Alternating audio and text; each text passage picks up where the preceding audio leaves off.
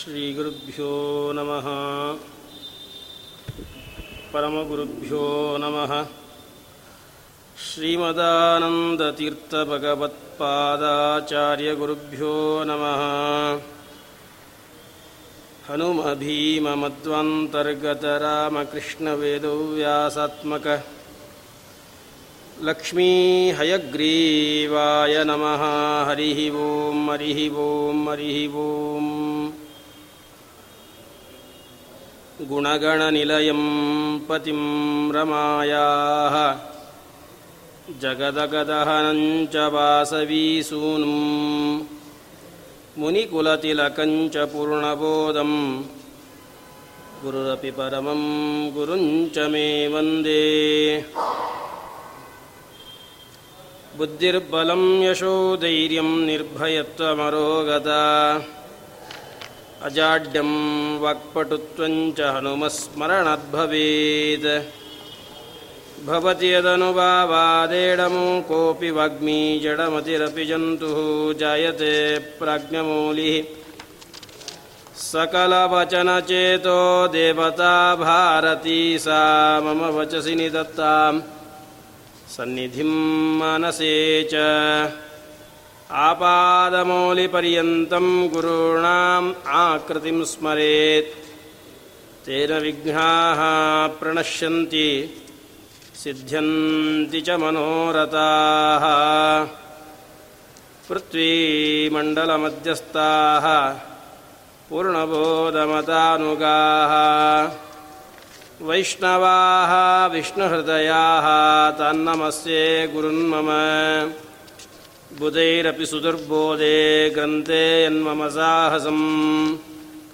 तत्पारयन्तु निपुणाः गुरुपादरजक्कणाः।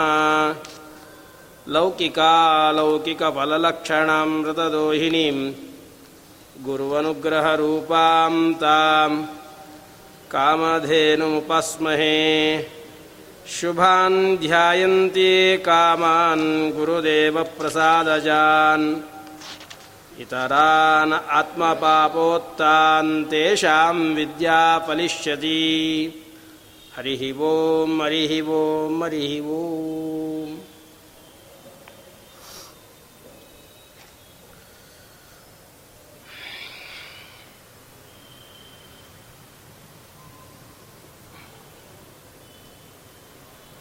मार्गशीर्षमास। ಬಹಳ ಶ್ರೇಷ್ಠವಾದಂತಹ ಮಾಸ. ಕೃಷ್ಣ ಪರಮಾತ್ಮ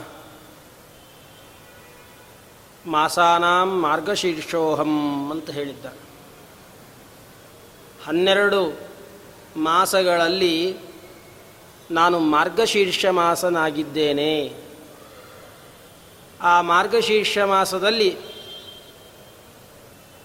ಭಗವಂತನ ವಿಭೂತಿ ರೂಪ ಇದೆ.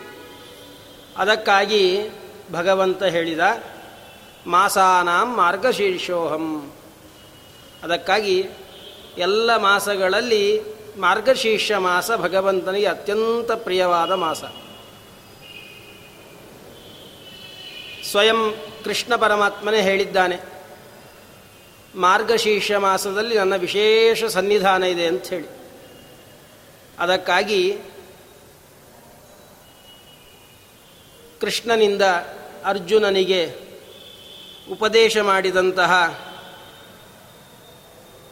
ಭಗವದ್ಗೀತೆ. ಇದರ ಕೆಲವೊಂದು ವಿಷಯಗಳನ್ನು ಒಂದು ನಾಲ್ಕು ದಿನಗಳಲ್ಲಿ ತಿಳಿಯೋದಕ್ಕೆ ನಾವು ಪ್ರಯತ್ನವನ್ನು ಮಾಡೋಣ. ಎಲ್ಲ ಶಾಸ್ತ್ರಗಳ ಸಾರ, ಅದರ ರಸ ಏನು? ನಾವೆಲ್ಲ ಶಾಸ್ತ್ರಗಳ ಅಧ್ಯಯನ ಮಾಡೋದು ಬೇಕಾಗಿಲ್ಲ. ಎಲ್ಲ ಶಾಸ್ತ್ರಗಳನ್ನು ಅಧ್ಯಯನ ಮಾಡಿದ್ರೆ ಏನು ಅರಿವು ಬರಬಹುದು, ಏನು ತಿಳುವಳಿಕೆ ಬರಬಹುದು, ಅದನ್ನು ಸ್ವಲ್ಪ ಮಾತಿನಿಂದ ಹೇಳ್ರಿ ಅಂತ ಅಂದರೆ ಅದಕ್ಕೆ ಶಾಸ್ತ್ರಗಳು ಹೇಳ್ತದೆ, ಶಾಸ್ತ್ರೇಶು ಭಾರತಂ ಸಾರಂ. ಎಲ್ಲ ಶಾಸ್ತ್ರಗಳ ಮಧ್ಯದಲ್ಲಿ ಆ ಎಲ್ಲ ಶಾಸ್ತ್ರಗಳ ಸಾರ, ರಸ, ಅದರ ಜಿಷ್ಟ್ ಏನು ಅಂತಂದರೆ ಮಹಾಭಾರತ ಅಂತ. ಮಹಾಭಾರತದಲ್ಲಿ ಹೇಳದೇ ಇರೋದೇ ಯಾವುದಿಲ್ಲ. ಮಹಾಭಾರತದಲ್ಲಿ ಹೇಳಿಲ್ಲ, ಇಲ್ಲ ಅಂತಂದರೆ ಆ ವಿಷಯ ಜಗತ್ನಲ್ಲಿ ಎಲ್ಲೂ ಇಲ್ಲ. ಯದಿ ಹಾಸ್ತಿ ತದನ್ಯತ್ರ, ಎನ್ನೇ ಹಾಸ್ತಿ ನ ಕುತ್ರಚಿತ್. ಮಹಾಭಾರತದ ವೈಶಿಷ್ಟ್ಯವನ್ನು ಹೇಳ್ತಾ, ಮಹಾಭಾರತ ಹೇಗಿದೆ ಅಂತಂದರೆ, ಯದಿ ಹಾಸ್ತಿ ತದನ್ಯತ್ರ, ಎನ್ನೇ ಹಾಸ್ತಿ ನ ಕುತ್ರಚಿತ್. ಜಗತ್ತಿನಲ್ಲಿ ಇರುವ ಎಲ್ಲ ವಿಷಯಗಳಿಗೆ ಸಂಬಂಧಪಟ್ಟಂತಹ ವಿಷಯ ಮಹಾಭಾರತದಲ್ಲಿದೆ. ನಿಮಗೆ ಯಾವುದೇ ವಿಧವಾದ ಪ್ರಶ್ನೆಗಳು, ಯಾವುದೇ ವಿಧವಾದ ಸಮಸ್ಯೆಗಳು ನಿಮಗೆ ಬಂತು ಅಂದರೆ ಅದಕ್ಕೆ ಉತ್ತರ ಮಹಾಭಾರತದಲ್ಲಿದೆ. ಮಹಾಭಾರತದಲ್ಲಿ ನಿಮಗೆ ಉತ್ತರ ಸಿಗಲಿಲ್ಲ ಅಂತಂದರೆ ಜಗತ್ನಲ್ಲಿ ಯಾರತ್ರ ಹೋದರು ಯಾರನ್ನು ಕನ್ಸಲ್ಟ್ ಮಾಡಿದ್ರೂ ಕೂಡ ನಿಮ್ಮ ಸಮಸ್ಯೆಗೆ ಪರಿಹಾರ ಸಿಗೋದಿಲ್ಲ. ಅದು ವಿಜ್ಞಾನ ಆಗಿರಬಹುದು, ತಂತ್ರಜ್ಞಾನ ಆಗಿರಬಹುದು ಯಾವುದೇ ಕ್ಷೇತ್ರವಾಗಿರಬಹುದು. ಆ ಎಲ್ಲ ಕ್ಷೇತ್ರಗಳಲ್ಲಿ ಬಂದ ಸಮಸ್ಯೆಗಳನ್ನು ಪರಿಹಾರ ಮಾಡುವುದಕ್ಕೆ ಇರುವಂಥ ಒಂದು ದೊಡ್ಡ ಕೊಡುಗೆ ಅಂತಂದರೆ ವೇದವ್ಯಾಸದೇವರ ಕೊಡುಗೆ ಅಂದರೆ ಅದು ಮಹಾಭಾರತ. ಶಾಸ್ತ್ರೇಶು ಭಾರತಂ ಸಾರಂ. ಮಹಾಭಾರತ ಏನಿದೆಯಲ್ಲ? ಇಡೀ ಸಮಗ್ರ ಶಾಸ್ತ್ರದ ಸಾರ.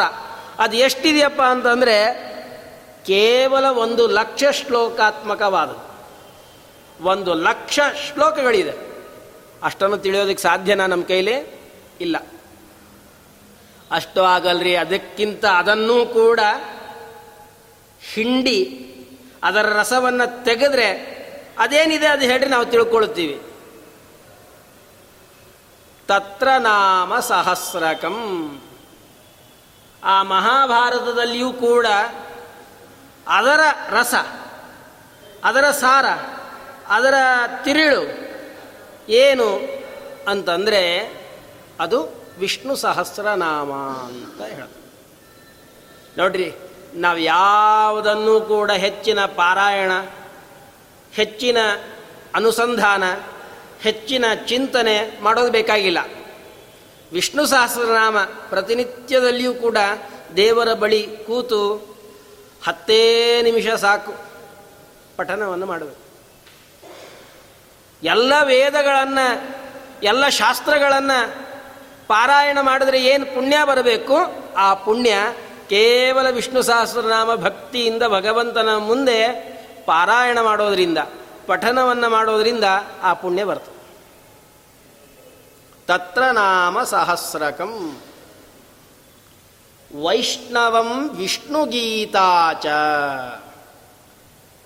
ವೈಷ್ಣವಂ ಕೃಷ್ಣಗೀತಾಚ, ತಜ್ಞಾನಾತ್ ಮುಚ್ಚಸೇಂಜಸ.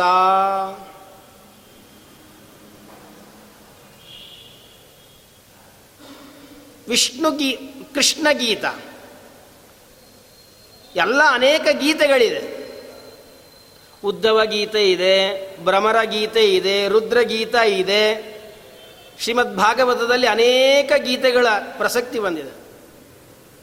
ಅದಕ್ಕೆ ಪ್ರಮಾಣದಲ್ಲಿ ಶ್ರೀಮದ್ ಆಚಾರ್ಯರು ತಿಳಿಸ್ಕೊಡ್ತಾರೆ, ಗೀತಾ ಅಂತಂದರೆ ಯಾವುದೋ ತಿಳ್ಕೊಂಡ್ಬಿಡ್ಬೇಡ್ರಿ. ಗೀತಾ ಅಂತ ಕರೆದ್ರೆ ಅದು ಭಗವದ್ಗೀತೆಯನ್ನೇ ಗೀತಾ ಅಂತ ಕರೆಯೋದು. ಶ್ರೀಮದ್ ಟೀಕಾಕೃತ್ಪಾದರೂ ಕೂಡ ಉದಾಹರಣೆಯನ್ನು ಕೊಟ್ಟು ಹೇಳ್ತಾರೆ. ವ್ಯಾಸ ವ್ಯಾಸ ಅಂತಂದರೆ ಯಾರನ್ನ ವ್ಯಾಸರು ಅಂತ ಕರಿಬೇಕು? ವೇದವ್ಯಾಸರನ್ನೇ ವ್ಯಾಸರು ಅಂತ ಕರಿಬೇಕು ಹೊರತು ಬೇರೆಯವರು ಯಾರನ್ನೂ ಕೂಡ ವ್ಯಾಸರು ಅನ್ನುವ ಪದದಿಂದ ಕರೆಯೋ ಹಾಗಿಲ್ಲ. ಸೂತ್ರಗಳು ಅಂತಂದರೆ ಯಾವುದಪ್ಪ ಸೂತ್ರ? ಬ್ರಹ್ಮಸೂತ್ರಗಳನ್ನೇ ಸೂತ್ರ ಅಂತ ಕರಿಬೇಕು ಹೊರತು ಬೇರೆ ಸೂತ್ರಗಳನ್ನು ಬ್ರಹ್ಮ ಸೂತ್ರ ಅಂತ ಕರೆಯೋದಿಲ್ಲ. ಬೇರೆ ಸೂತ್ರಗಳನ್ನು ಬೇರೆ ವ್ಯಕ್ತಿಗಳನ್ನು ವ್ಯಾಸ ಅಂತ ಕರಿಬೇಕಾದ್ರೆ ಅದಕ್ಕೆ ಅದರ ಹಿಂದೆ ಉಪಪದವನ್ನು ಇಟ್ಟಿರ್ತಾರೆ, ಒಂದು ಪದವನ್ನು ಹಚ್ಚಿರ್ತಾರೆ. ದ್ರೋಣಿ ವ್ಯಾಸ.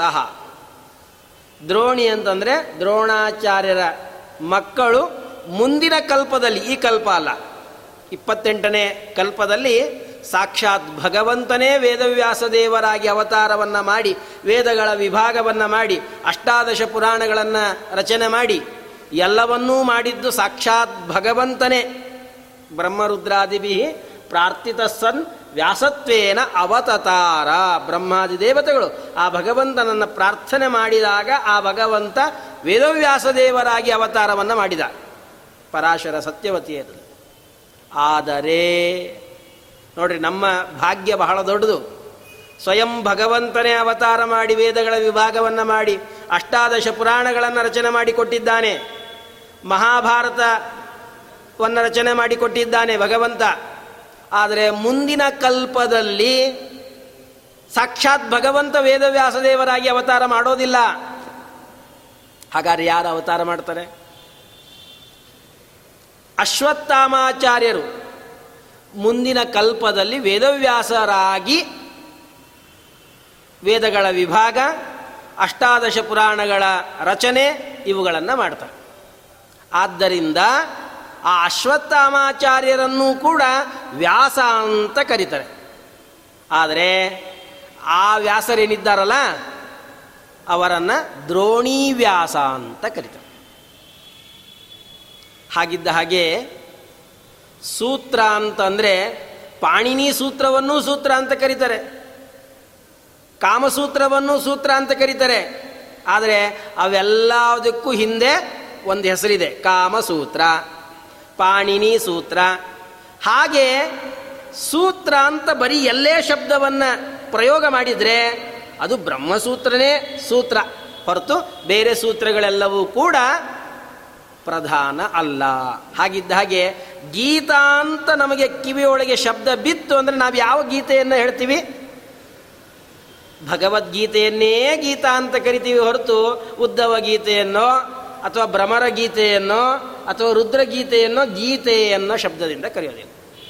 ಆದ್ದರಿಂದ ಪ್ರಮಾಣದಲ್ಲಿ ಶ್ರೀಮದ್ ಆಚಾರ್ಯರು ಹೇಳಬೇಕಾದಾಗ ನಿರ್ದೇಶವನ್ನೇ ಮಾಡಿ ಹೇಳ್ತಾರೆ. ವೈಷ್ಣವಂ ಕೃಷ್ಣಗೀತಾಚ. ಸಹಸ್ರನಾಮಕಂ, ಸಹಸ್ರಕಂ, ತತ್ರ ನಾಮ ಸಹಸ್ರಕಂ ವೈಷ್ಣವಂ. ವಿಷ್ಣು ಸಂಬಂಧಿಯಾದ ಸಾವಿರ ನಾಮಗಳುಳ್ಳ ವಿಷ್ಣು ಸಹಸ್ರನಾಮ, ಇದು ಶ್ರೇಷ್ಠ. ಅನಂತರದಲ್ಲಿ ಕೃಷ್ಣಗೀತಾ, ಭಗವದ್ಗೀತೆ ಏನಿದೆ, ಶ್ರೀಮದ್ ಭಗವದ್ಗೀತ? ಇದು ಬಹಳ ಉತ್ತಮವಾದದ್ದು. ಎಲ್ಲ ಶಾಸ್ತ್ರಗಳ ಸಾರಭೂತವಾದ ಮಹಾಭಾರತದ ಸಾರಭೂತವಾದದ್ದು. ತಜ್ಞಾನಾತ್ ಮುಚ್ಚತೆ ಅಂಜಸಾ. ಸಂಸಾರ ಬಂಧನದಿಂದ ನಾವು ಮುಕ್ತರಾಗಬೇಕಾದರೆ ಎಷ್ಟು ಚೆನ್ನಾಗಿ ನಾವು ಭಗವದ್ಗೀತೆಯಲ್ಲಿ ಹೇಳಿದ ಪ್ರಮೇಯಗಳನ್ನು ಅರ್ಥ ಮಾಡಿಕೊಂಡು, ಬರೀ ಅರ್ಥ ಮಾಡಿಕೊಳ್ಳೋದಲ್ಲ, ಅದರಂತೆ ನಡೆದು ಸಾಧನೆಯನ್ನು ಮಾಡಿದರೆ ಅವನು ಸಂಸಾರದಿಂದ ಅವನು ಮುಕ್ತನಾಗ್ತಾನೆ. ನಾವೆಲ್ಲರೂ ಮಾಡುವಂತಹ ಪ್ರಯತ್ನ. ನಾವೆಲ್ಲರೂ ಎದಕ್ಕಾಗಿ ಸಾಧನೆಯನ್ನು ಮಾಡ್ತಾ ಇದ್ದೇವೆ? ಭಗವಂತನ ದರ್ಶನಕ್ಕಾಗಿ, ಸಂಸಾರದ ನಿವೃತ್ತಿಗಾಗಿ. ಸಂಸಾರದ ನಿವೃತ್ತಿ ಆಗಬೇಕು, ಭಗವಂತನ ಅನುಗ್ರಹವಾಗಬೇಕು. ಇವೆರಡೂ ಆಗಬೇಕಾದರೆ ಭಗವದ್ಗೀತೆಯನ್ನು ಚೆನ್ನಾಗಿ ಅಧ್ಯಯನವನ್ನು ಮಾಡಬೇಕು ಅಂತ. ತತ್ರ ಚ ಸರ್ವಭಾರತಾರ್ಥ ಸಂಗ್ರಹ ವಾಸುದೇವಾರ್ಜುನ ಸಂವಾದ ರೂಪಾಂ ಭಾರತ ಪಾರಿಜಾತ ಮಧುಭೂತಾಂ ಗೀತಾಂ ಉಪನಿಬಂಧ. ನೋಡ್ರಿ, ಮಹಾಭಾರತ ಎಂಬತಕ್ಕಂಥ ಒಂದು ಪಾರಿಜಾತ ವೃಕ್ಷ ಅಂತ.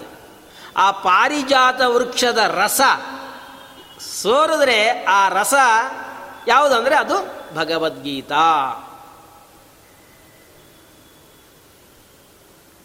ಇತಿಹಾಸ ಪುರಾಣಾಭ್ಯಾಂ ವೇದಂ ಸಮೂಪಬ್ರಹ್ಮೇ ವೇದಗಳ ಅರ್ಥವನ್ನು ಮಾಡ್ಕೊಳ್ಬೇಕಾದ್ರೆ ಇತಿಹಾಸ ಪುರಾಣಗಳ ಮೂಲಕವಾಗಿ ಅರ್ಥವನ್ನು ಮಾಡ್ಕೋಬೇಕು. ಭಗವದ್ಗೀತಾ, ಮಹಾಭಾರತಾದಿಗಳನ್ನು ಚೆನ್ನಾಗಿ ಅಧ್ಯಯನ ಮಾಡಿದರೆ ಮಾತ್ರ ವೇದಗಳ ಅರ್ಥವನ್ನು ತಿಳಿಯೋಕೆ ಸಾಧ್ಯ. ಇಲ್ಲ ಅಂದರೆ ಸಾಧ್ಯ ಇಲ್ಲ. ಒಂದು ಪ್ರಸಂಗ.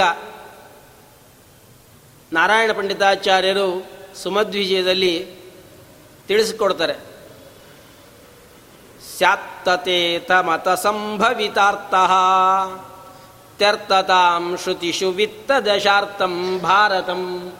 ನನು ಶತಾರ್ಥಮಪಿ ಸ್ಯಾತ್.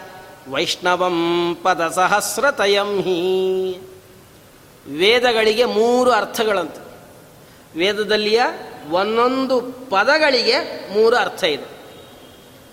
ಉದಾಹರಣೆಗೆ ಹೇಳಬೇಕಾದ್ರೆ ನಿಮಗೆ ಅಗ್ನಿಮೀಳೆ ಪುರೋಹಿತಂ ಅಂತ. ಋಗ್ವೇದ ಮೊದಲನೇ ಮಂತ್ರ ಪ್ರಾರಂಭ ಆಗ್ತದೆ. ಅಗ್ನಿಂ ಅನ್ನೋ ಶಬ್ದ. ಅಗ್ನಿಂ ಅಂತಂದ್ರೆ ಮೂರು ಅರ್ಥ ಇದೆ ಅದಕ್ಕೆ. ಶ್ರೀಮದ್ ಆಚಾರ್ಯರು ಅನುವ್ಯಾಖ್ಯಾನದಲ್ಲಿ ತಿಳಿಸಿಕೊಡ್ತಾರೆ. ಭೂತಂ ಭೂತಾಭಿಮಾನೀಚ ತದ್ದೇಹೋಂತರ್ ನಿಯಾಮಕ ಮೂರು ಅರ್ಥಗಳು ಹೇಗಪ್ಪ ಅಂತಂದ್ರೆ ಒಂದು ಭೂತ. ಭೂತ ಅಂದರೆ ಜಡವಾದ ವಸ್ತು. ಅಗ್ನಿಂ ಅನ್ನೋ ಶಬ್ದಕ್ಕೆ ಜಡವಾದ ಅಗ್ನಿ ಅಂತ ಅರ್ಥ. ಭೂತಾಭಿಮಾನಿ, ಜಡವಾದ ಅಗ್ನಿ ನಮ್ಮ ಕಣ್ಣಿಗೆ ಅಗ್ನಿ ಕಾಣಿಸುತ್ತಲ್ಲ? ಆ ಅಗ್ನಿ ಒಳಗೆ ಚೇತನ ಇದ್ದಾನೆ, ಅಗ್ನಿ ದೇವತೆ ಇದ್ದಾನೆ, ಅವನ ಪರವಾಗಿ ಒಂದು ಅರ್ಥ. ಅಗ್ನಿ ಅಂದರೆ ನಮ್ಮ ಕಣ್ಣಿಗೆ ಕಾಣಿಸುವಂತಹ ಜಡವಾದ ಅಗ್ನಿ, ಆ ಅಗ್ನಿ ಒಳಗೆ ಇರುವಂತಹ ಚೇತನನಾದ ಅಗ್ನಿ ದೇವತೆ ಅವನ ಪರವಾಗಿಯೂ ಆ ಶಬ್ದ ಅರ್ಥವನ್ನು ತಿಳಿಸಿಕೊಡ್ತದೆ ತದ್ದೇಹೋಂತರ್ನಿಯಾಮಕ ಆ ಅಗ್ನಿ ಎಂಬ ದೇವತೆ ಒಳಗೆ ಭಗವಂತ ಇದ್ದಾನೆ. ಅವನನ್ನು ಪರಮ ಮುಖ್ಯವಾಗಿ ವೇದಗಳು ತಿಳಿಸ್ಕೊಡಕ್ಕೆ ಹೊರಟೆ. ಭಗವಂತನನ್ನ ಅಗ್ನಿ ಅಂತ ಯಾಕೆ ಕರೀತಾರೆ ಅಂದರೆ ಅಗ್ರಣಿತ್ವಾದ ಅಗ್ನಿರ್ನಾಮ. ಅಗ್ರಣಿ. ಎಲ್ಲರಿಗಿಂತಲೂ ಮೊಟ್ಟ ಮೊದಲಿಗೆ ಯಾರಿದ್ದಾನೆ? ಭಗವಂತ ಇದ್ದಾನೆ. ಅಗ್ರೇಸರಾವ. ಆದ್ದರಿಂದ ಅವನನ್ನು ಅಗ್ನಿ ಅಂತ ಕರೀತಾರೆ. ಅಂಗ ನೇತೃತ್ವ ಅಗ್ನಿ ಅಂತ ಕರೀತಾರೆ ಆ ಭಗವಂತನನ್ನು. ನಾವು ಮಾಡಿದ ಎಲ್ಲ ಸತ್ಕರ್ಮಗಳನ್ನು ದೇವತೆಗಳಿಗೆ ಮುಟ್ಟಿಸೋನು ಯಾರು? ಅಗ್ನಿ. ಹೀಗೆ ಒಂದೊಂದು ಪದಗಳಿಗೆ ಮೂರು ಮೂರು ಅರ್ಥಗಳಿದೆ ಅಂತ ಹೇಳ್ತಾರೆ. ವಿಷ್ಣು ಸಹಸ್ರನಾಮಕ್ಕೆ ಎಷ್ಟು ಅರ್ಥ ಇದೆಯಪ್ಪ? ಮಹಾಭಾರತಕ್ಕೆ ಎಷ್ಟು ಅರ್ಥ ಇದೆಯಪ್ಪ? ಮಹಾಭಾರತದಲ್ಲಿಯ ಒಂದೊಂದು ಪದಗಳಿಗೆ ಹತ್ತು ಹತ್ತು ಅರ್ಥಗಳಿದೆಯಂತೆ, ಸಾಮಾನ್ಯವಾಗಿ. ಬಹಳ ಅದಕ್ಕೆ ವ್ಯಾಕರಣನೋ, ಬೇರೆ ಬೇರೆ ನಿರುಕ್ತನೋ ಅವುಗಳನ್ನು ತೆಗೆದುಕೊಂಡು ಅರ್ಥವನ್ನು ಹೇಳೋದಲ್ಲ, ಸಾಮಾನ್ಯವಾಗಿ ಒಂದೊಂದು ಶಬ್ದಗಳಿಗೆ ಹತ್ತು ಹತ್ತು ಅರ್ಥಗಳಿದೆ ಅಂತ ಹೇಳ್ತಾರೆ. ಆಮೇಲೆ ವಿಷ್ಣು ಸಹಸ್ರನಾಮಕ್ಕೆ ನೂರು ಅರ್ಥಗಳಿದೆ ಅಂತ. ಒಂದು ಶಬ್ದಕ್ಕೆ ವಿಶ್ವಂ ಅನ್ನೋ ಶಬ್ದಕ್ಕೆ ನೂರು ಅರ್ಥ ಇದೆ. ವಿಷ್ಣು ಅನ್ನೋ ಶಬ್ದಕ್ಕೆ ನೂರು ಅರ್ಥ ಇದೆ. ಅಂತ ಹೇಳಿದಾಗ ಶ್ರೀಮದ್ ಆಚಾರ್ಯರ ಕಾಲದಲ್ಲಿ ನೆರೆದಂತಹ ಪಂಡಿತರು ಶ್ರೀಮದ್ ಆಚಾರ್ಯರನ್ನು ಕೇಳಿದ್ರಂತೆ, ಅಲ್ರಿ, ವಿಷ್ಣು ಸಹಸ್ರನಾಮದಲ್ಲಿಯ ಒಂದೊಂದು ಪದಗಳಿಗೆ ನೂರು ಅರ್ಥ ಇದೆ ಅಂತ ಹೇಳ್ತಾ ಇದ್ದೀರಲ್ಲ, ಸುಳ್ಳು ಹೇಳ್ತಿದ್ದೀರಿ ಅಂತ ಅನಿಸತ್ತೆ. ಯಾಕೆ ಅಂದರೆ, ಒಂದು ಪದಕ್ಕೆ ಒಂದು ಅರ್ಥ ನಮಗೆ ಗೊತ್ತಾದರೆ ಸಾಕಾಗಿದೆ, ಒಂದು ಪದಕ್ಕೆ ಒಂದು ನೂರು ಅರ್ಥ ಹೇಗಿರೋಕ್ಕೆ ಸಾಧ್ಯ? ಹೇಳ್ರಿ ನೋಡೋಣ.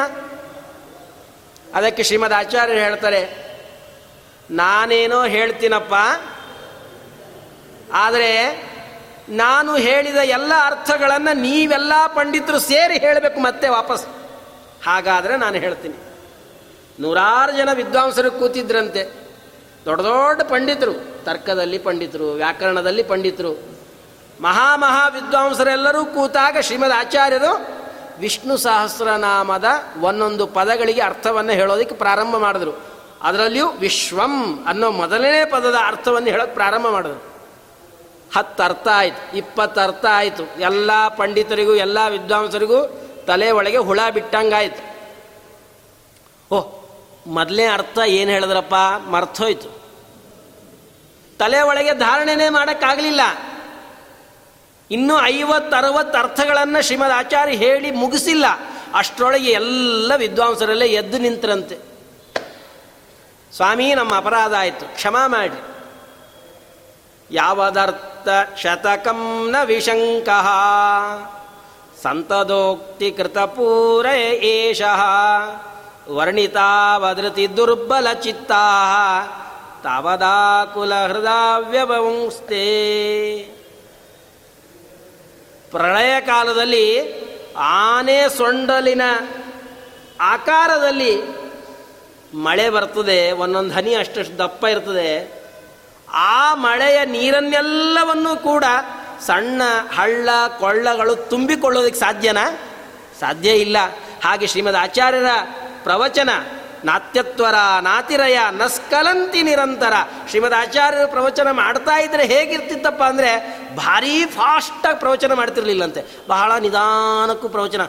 ಕೆಲವರು ಪ್ರವಚನ ಮಾಡಬೇಕಾದ ಒಂದು ಶಬ್ದ ಹೇಳಿದ್ರೆ ಇನ್ನೊಂದು ಶಬ್ದ ಬರಬೇಕಾದ್ರೆ ಇನ್ನೊಂದು ವರ್ಷನೇ ಆಗಬೇಕಾಗ್ತದೆ. ಹಂಗೆ ಪ್ರವಚನ ಮಾಡ್ತಿರಲಿಲ್ಲ.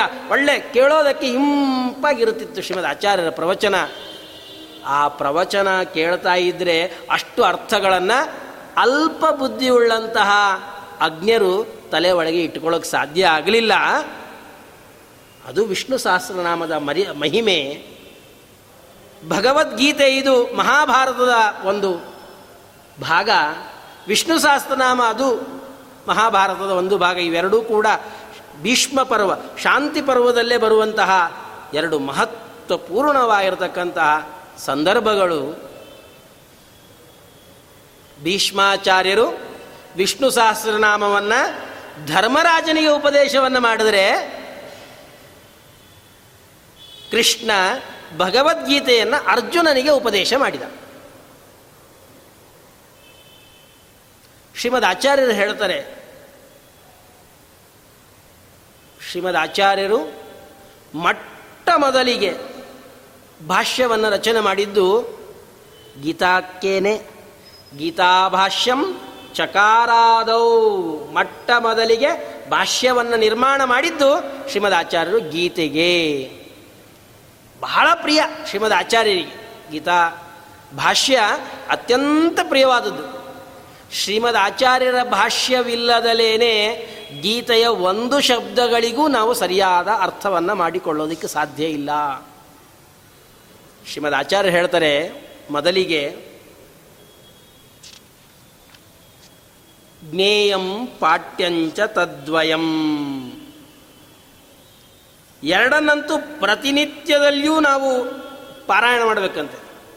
ಸ್ನಾನ, ಸಂಧ್ಯಾವಂದನೆ, ಜಪ, ತಪ ಹೋಮ, ಅತಿಥಿ, ಅಭ್ಯಾಗತರ, ಆರಾಧನಾ ಇವುಗಳನ್ನೆಲ್ಲ ಮಾಡುವ ಜೊತೆಗೆ ಎರಡನ್ನ ನಿಯಮೇನ ಮಾಡ್ರಿ. ಬೇರೆದನ್ನು ಮಾಡಿದ್ರೆ ಮಾಡ್ರಿ ಬಿಟ್ಟರೆ ಬಿಡ್ರಿ. ಎರಡಂತೂ ಮಾಡ್ರಿ. ಯಾವುದು ಅಂತಂದರೆ ವಿಷ್ಣು ಸಹಸ್ರನಾಮ ಭಗವದ್ಗೀತೆ. ಹತ್ತು ನಿಮಿಷದಲ್ಲಿ ವಿಷ್ಣು ಸಹಸ್ರನಾಮ ಮುಗಿಯುತ್ತದೆ. ಭಗವದ್ಗೀತೆ ಏಳ್ನೂರ ಚಿಲ್ಲರೆ ಶ್ಲೋಕಗಳಿರತಕ್ಕಂಥದ್ದು. ಹೇಳಕ್ಕಾಗಲಿಲ್ಲ ಅಂದರೆ ಒಂದು ಅಧ್ಯಾಯ ಭಗವದ್ಗೀತೆಯನ್ನಾದರೂ ಪ್ರತಿನಿತ್ಯದಲ್ಲಿ ಪಠನ ಮಾಡಬೇಕಂತ. ಜ್ಞೇಯಂ ಪಾಠ್ಯಂಚ ತದ್ವಯಂ. ಬರೀ ಪಾರಾಯಣ ಮಾಡಿದ್ರೆ ಉಪಯೋಗ ಇಲ್ಲ, ಅದರ ಅರ್ಥವನ್ನು ತಿಳಿದುಕೊಳ್ಳಬೇಕು. ಮುಚ್ಚತೆ ಅಂಜಸ, ಯಾರು ಇವೆರಡರ ಅರ್ಥವನ್ನು ತಿಳಿದು ಪಠನವನ್ನು ಮಾಡ್ತಾರೆ, ಅವರು ಸಂಸಾರ ಬಂಧನದಿಂದ ಮುಕ್ತರಾಗ್ತಾರೆ. ಅಂತ ಭಗವದ್ಗೀತೆಯ ಬಗ್ಗೆ ಅನೇಕ ಮಾತುಗಳು, ಅನೇಕ ಪ್ರಮಾಣಗಳಲ್ಲಿ ನಮಗೆ ಸಿಗ್ತದೆ ಅದರಲ್ಲಿಯೂ ಕೂಡ ಈ ಮಾಸಕ್ಕೆ ಅನುಗುಣವಾಗಿ ಮಾರ್ಗಶೀರ್ಷ ಮಾಸ ಇದು. ಮಾರ್ಗಶೀರ್ಷ ಮಾಸ ಭಗವಂತನ ಒಂದು ವಿಭೂತಿ ರೂಪ. ಈ ಮಾಸದಲ್ಲಿ ಭಗವಂತನ ಒಂದು ವಿಶೇಷ ಸನ್ನಿಧಾನ ಇದೆ. ಎಲ್ಲ ಮಾಸಗಳ ಮಧ್ಯದಲ್ಲಿ ಈ ಮಾಸಕ್ಕೆ ಮಹತ್ವ ಬಂದಿದೆ. ಯಾಕೆ ಈ ಮಾಸಕ್ಕೆ ಮಹತ್ವ ಅಂತಂದ್ರೆ ಭಗವಂತನ ವಿಶೇಷ ಸನ್ನಿಧಾನ ಇರೋಣದ್ರಿಂದ. ವಿಭೂತಿ ರೂಪವನ್ನು ಹೇಳುವಂತಹ ಅಧ್ಯಾಯ ಇದು ಹತ್ತನೆಯ ಅಧ್ಯಾಯ. ಹತ್ತನೇ ಅಧ್ಯಾಯದಿಂದಲೇ ಪ್ರವಚನ ಪ್ರಾರಂಭವಾಗಬೇಕು. ಕೃಷ್ಣ ಪರಮಾತ್ಮ ಮೊದಲಿಗೆ ಹೇಳ್ತಾನೆ ಭೂಯ ಏವ ಮಹಾಬಾಹೋ ಪರಮಂ ವಚಃ, ಯತ್ತೇಹಂ ಪ್ರಿಯಮಾಣಾಯ ಪ್ರವಕ್ಷಾಮಿ ಹಿತಕಾಮ್ಯಯ. ಬಹಳ ಸುಂದರವಾದ ಮಾತುಗಳನ್ನು ಹೇಳ್ತಾನೆ. ಯತ್ತೇಹಂ ಪ್ರಿಯಮಾಣಾಯ ಪ್ರವಕ್ಷಾಮಿ ಹಿತಕಾಮ್ಯಯ. ನಾನು ನಿನಗೆ ತತ್ವಗಳ ಉಪದೇಶವನ್ನು ಮಾಡ್ತೀನಿ. ನೀನು ಕೇಳೋದಕ್ಕೆ ಸಿದ್ಧ, ಹೇಳೋದಕ್ಕೆ ನಾನು ಸಿದ್ಧ. ಕೆಲವು ಕಡೆ ಏನಾಗಿರ್ತದೆ ಅಂದರೆ ಹೇಳೋದಕ್ಕೆ ಸಿದ್ಧರಾಗಿರ್ತಾರೆ, ಪಾಪ ಪ್ರವಚನಕಾರರು ಬಂದು ಕೂತಿರ್ತಾರೆ. ಯಾರು ಪ್ರವಚನ ಕೇಳೋದಕ್ಕೆ ಇರೋದಿಲ್ಲ.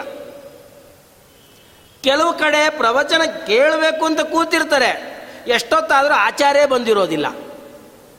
ಆದರೆ, ಇಲ್ಲ ಹಾಗಲ್ಲ. ಹೇಳೋನು ಒಬ್ಬನೇ, ಕೇಳೋನು ಒಬ್ಬನೇ. ಅರ್ಜುನನೇ ಕೇಳೋನು, ಹೇಳೋನು ಕೃಷ್ಣನೊಬ್ಬನೇ. ಅರ್ಜುನನ ಮೂಲಕವಾಗಿ ಭಗವಂತ ಇಡೀ ಸಮಸ್ತವಾದ ಜಗತ್ತಿಗೆ ಉಪದೇಶವನ್ನು ಮಾಡಿದ. ಮುಖ್ಯ ಅಧಿಕಾರಿ ಅರ್ಜುನ. ಶ್ರೀಮದ್ ಭಾಗವತವೂ ಅಷ್ಟೇ. ಹೇಳೋರೊಬ್ಬರೇ ಕೇಳೋರೊಬ್ಬನೇ ಹೇಳಿದವರು ಶುಕಾಚಾರು, ಕೇಳಿದವನು ಪರೀಕ್ಷಿತ ಮಹಾರಾಜ. ಅದಕ್ಕೆ ಇದರಿಂದ ಒಂದು ಸಂದೇಶ ಏನು ಬರ್ತದೆ ಅಂತಂದರೆ ಪ್ರವಚನ ಮಾಡೋದಕ್ಕೆ ಆಚಾರ ಒಬ್ಬರಿದ್ರೆ ಸಾಕು, ಕೇಳೋದಕ್ಕೆ ಯಾರು ಒಬ್ಬರಿದ್ರೆ ಸಾಕು, ಭಾಳ ಜನ ಬೇಕು ಅಂತಿಲ್ಲ. ಕೇಳುವ ವ್ಯಕ್ತಿಗಳು ಹೇಳಿದ ಮಾತುಗಳನ್ನು ಆದರದಿಂದ ಸ್ವೀಕಾರ ಮಾಡಬೇಕಂತೆ. ಅದಕ್ಕೋಸ್ಕರನೇ ಜಗನ್ನಾಥದಾಸರು ಹರಿಕದಾಮೃತ ಸಾರದಲ್ಲಿ ಹೇಳ್ತಾರಲ್ಲ ಹರಿಕಥಾಮೃತ ಸಾರ ಗುರುಗಳ ಅನುಗ್ರಹದಿಂದ ಪರಿ, ಪೇಳುವೆನು ಬುಧಜನ. ಅದನ್ನು ಕೇಳ್ರಿ ಅಂತಾರೆ. ಆದರದಿಂದ ಕೇಳ್ರಿ ಅಂತಾರೆ. ಆದರ ನೈರಂತರ್ಯಾಭ್ಯಾಂ. ಶ್ರೀಮದ್ ಆಚಾರ್ಯರು ಅನುವ್ಯಾಖ್ಯಾನದಲ್ಲಿ ಹೇಳ್ತಾ ಇರಬೇಕಾದಾಗ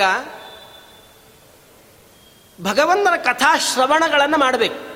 ಇದು ಮೋಕ್ಷಕ್ಕೆ ಪರಮ ಸಾಧನ ಅಂತ ಒಂದು ಮಾತನ್ನು ಹೇಳ್ತಾರೆ. ಪರಮ ಸಾಧನ ಅಷ್ಟ ಅಲ್ಲ, ಪರಮ ಅಂತರಂಗ ಸಾಧನ ಅಂತ ಒಂದು ಮಾತನ್ನು ಹೇಳ್ತಾರೆ.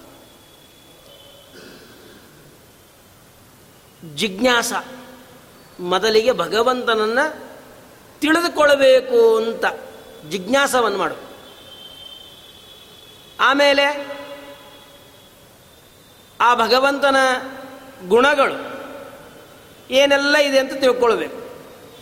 ಭಗವಂತನಲ್ಲಿ ಏನಾದ್ರು ದೋಷಗಳಿದೆ ಅಂತ ಬಂದರೆ ಆ ಯಾವ ದೋಷಗಳಿಲ್ಲ ಅಂತ ತಿಳ್ಕೊಳ್ಬೇಕು. ಸರಿ, ಆ ಭಗವಂತನನ್ನು ಹೊಂದೋದಕ್ಕೆ ನಾವು ಏನೆಲ್ಲ ಸಾಧನೆಗಳನ್ನು ಮಾಡಬೇಕು ಅಂತ ತಿಳ್ಕೊಳ್ಬೇಕು. ಸಾಮಾನ್ಯ ಸಾಧನೆಗಳಲ್ಲಿ ಒಮ್ಮೆ ಶ್ರವಣ ಮಾಡಬೇಕು ಅಂತ ಹೇಳಿದ್ದಾರೆ. ಅಷ್ಟೇ ಅಲ್ಲದಲ್ಲೇ ಮತ್ತಿನ್ನೊಮ್ಮೆ ಅತ್ಯಂತ ಅಂತರಂಗ ಸಾಧನ. ದೇವರನ್ನ ದರ್ಶನ ಮಾಡೋದಕ್ಕೆ ಅವಶ್ಯವಾಗಿ ಮಾಡಲೇಬೇಕಾದಂಥ ಕೆಲಸ ಯಾವುದು ಅಂತ ಹೇಳುವ ಪ್ರಸಂಗದಲ್ಲಿ ಶ್ರವಣವನ್ನು ಹೇಳಿದರು.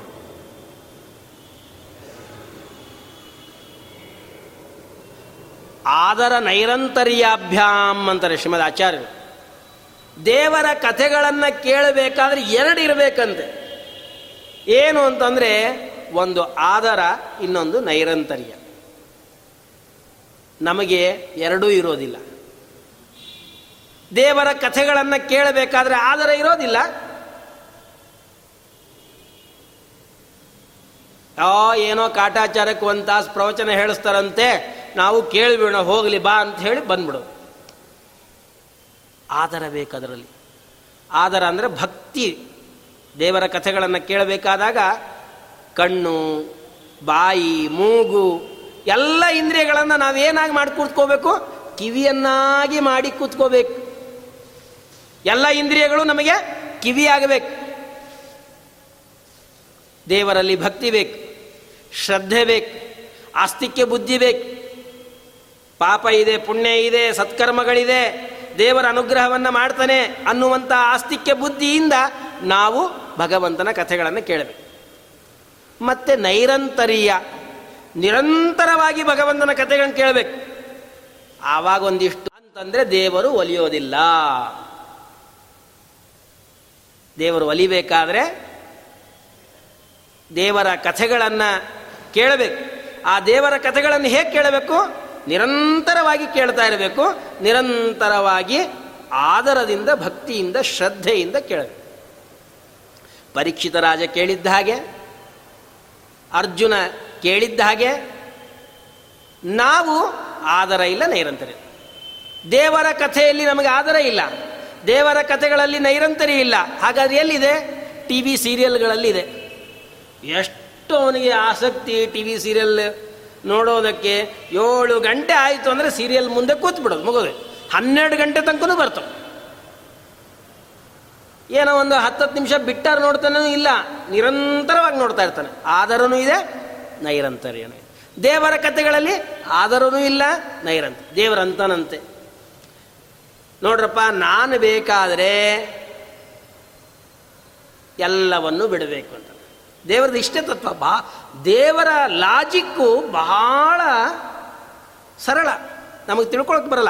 ಸುಲಭನೋ ಹರಿ ತನ್ನವರನು ಅರಗಳಿಗೆ ಬಿಟ್ಟಗಲನೋ.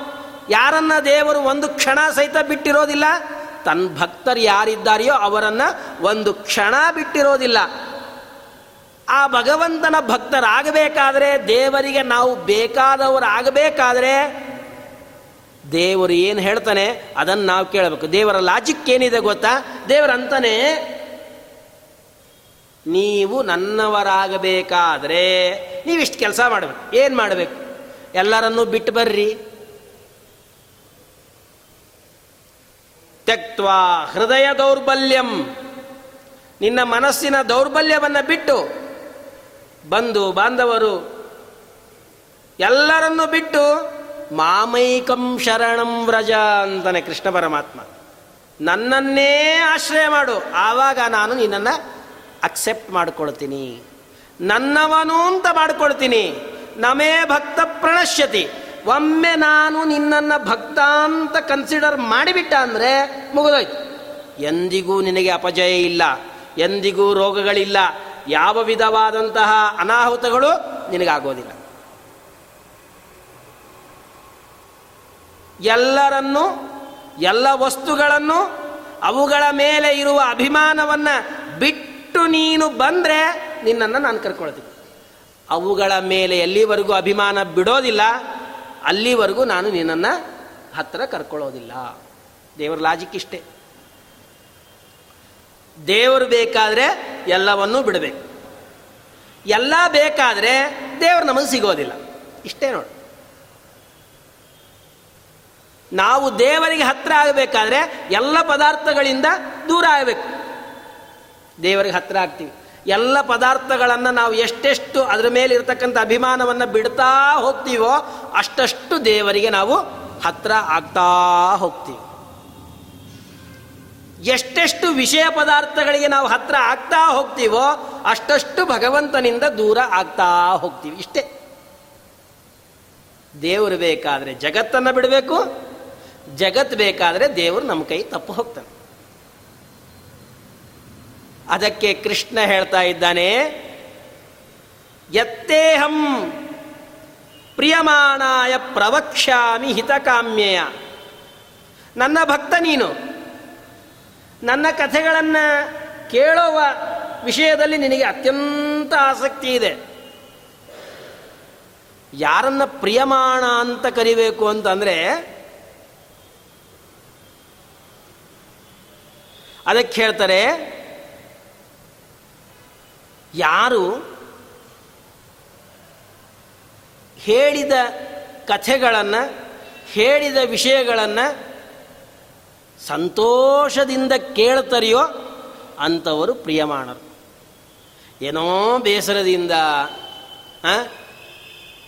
ಯಾರು ಕೇಳ್ತಾರೆ ಅವರು ಪ್ರಿಯಮಾಣರಲ್ಲ. ಅತ್ಯಂತ ಪ್ರಿಯರು ಯಾರು ಅಂತಂದರೆ ಹೇಳಿದ್ದನ್ನು ಯಾರು ಚೆನ್ನಾಗಿ ಕೇಳ್ತಾರೆಯೋ ಅವರು ಅತ್ಯಂತ ಪ್ರಿಯರು. ನಾವು ಲೋಕದಲ್ಲಿ ಹಾಗೆ ವ್ಯವಹಾರವನ್ನು ಮಾಡ್ತೀವಿ. ನಿನಗೆ ಬಹಳ ಇಷ್ಟ ಯಾರು? ನಾಲ್ಕು ಜನ ಮಕ್ಕಳಿರ್ತಾರೆ ನಾಲ್ಕು ಜನ ಮಕ್ಕಳಲ್ಲಿ ತಂದೆಗೆ ನಿನಗೆ ಅತ್ಯಂತ ಪ್ರಿಯರಾದ ಮಕ್ಕಳು ಯಾರಪ್ಪ ಅಂತ ಕೇಳಿದ್ರೆ ಆ ತಂದೆ ಏನು ಹೇಳ್ತಾನೆ? ನನ್ನ ಮಾತನ್ನ ಯಾರು ಚೆನ್ನಾಗಿ ಕೇಳ್ತಾನೆಯೋ ಅವನು ನನಗೆ ಬಹಳ ಪ್ರಿಯ. ಹೇಳ್ತೀವೋ ಇಲ್ಲೋ? ಹಾಗೆ ಕೃಷ್ಣ ಹೇಳ್ತಾನೆ, ನನ್ನ ಕಥೆಗಳನ್ನ ಯಾರು ಚೆನ್ನಾಗಿ ಕೇಳ್ತಾರೋ, ಬರೀ ಕೇಳೋದಷ್ಟೇ ಅಲ್ಲ ಬರೀ ತೀರಿ ಅಲ್ಲ ಪ್ರಾಕ್ಟಿಕಲ್ ಕೇಳೋದಷ್ಟೇ ಅಲ್ಲ, ಕೇಳದ ಹಾಗೆ ನಡೆದುಕೊಳ್ತಾರೆಯೋ ಅವರು ನನಗೆ ಅತ್ಯಂತ ಪ್ರಿಯರು, ನೀನು ನನಗೆ ಅತ್ಯಂತ ಪ್ರಿಯ, ಆದ್ದರಿಂದ ನಿನಗೆ ಹಿತವಾಗಲಿ, ನಿನಗೆ ಒಳಿತಾಗಲಿ ಅನ್ನೋದಕ್ಕಾಗಿ ನಾನು ನಿನಗೆ ನನ್ನನ್ನು ಯಾವ ಯಾವ ಅಧಿಷ್ಠಾನಗಳಲ್ಲಿ ಉಪಾಸನೆ ಮಾಡಬೇಕು ಅನ್ನೋದನ್ನು ನಿನಗೆ ತಿಳಿಸ್ತೀನಿ. ಈ ಅಧ್ಯಾಯ ಹೊರಟದ್ದು ಯಾಕೆ ಅಂತಂದರೆ ಅದಕ್ಕೆ ಶ್ರೀಮದ್ ಆಚಾರ್ಯರು ಗೀತಾ ಭಾಷ್ಯದಲ್ಲಿ ಹೇಳ್ತಾರೆ, ಈ ಅಧ್ಯಾಯದಲ್ಲಿ, ಈ ಸಮಗ್ರ ಹತ್ತನೇ ಅಧ್ಯಾಯದಲ್ಲಿ ಹೇಳುವಂಥ ವಿಷಯ ಯಾವುದು ಅಂತಂದರೆ, ಭಗವಂತನನ್ನ ದೇವರನ್ನ ಎಲ್ಲಿ ಕಾಣಬೇಕು, ದೇವರನ್ನ ಎಲ್ಲಿ ಉಪ, ದೇವರನ್ನ ಎಲ್ಲಿ ಉಪಾಸನೆ ಮಾಡಬೇಕು. ಎಲ್ಲ ಕಡೆಯಲ್ಲೂ ದೇವರಿದ್ದಾನೆ ದೇವರು ಇಲ್ಲದೇ ಇರೋ ಸ್ಥಳ ಯಾವುದಿಲ್ಲ.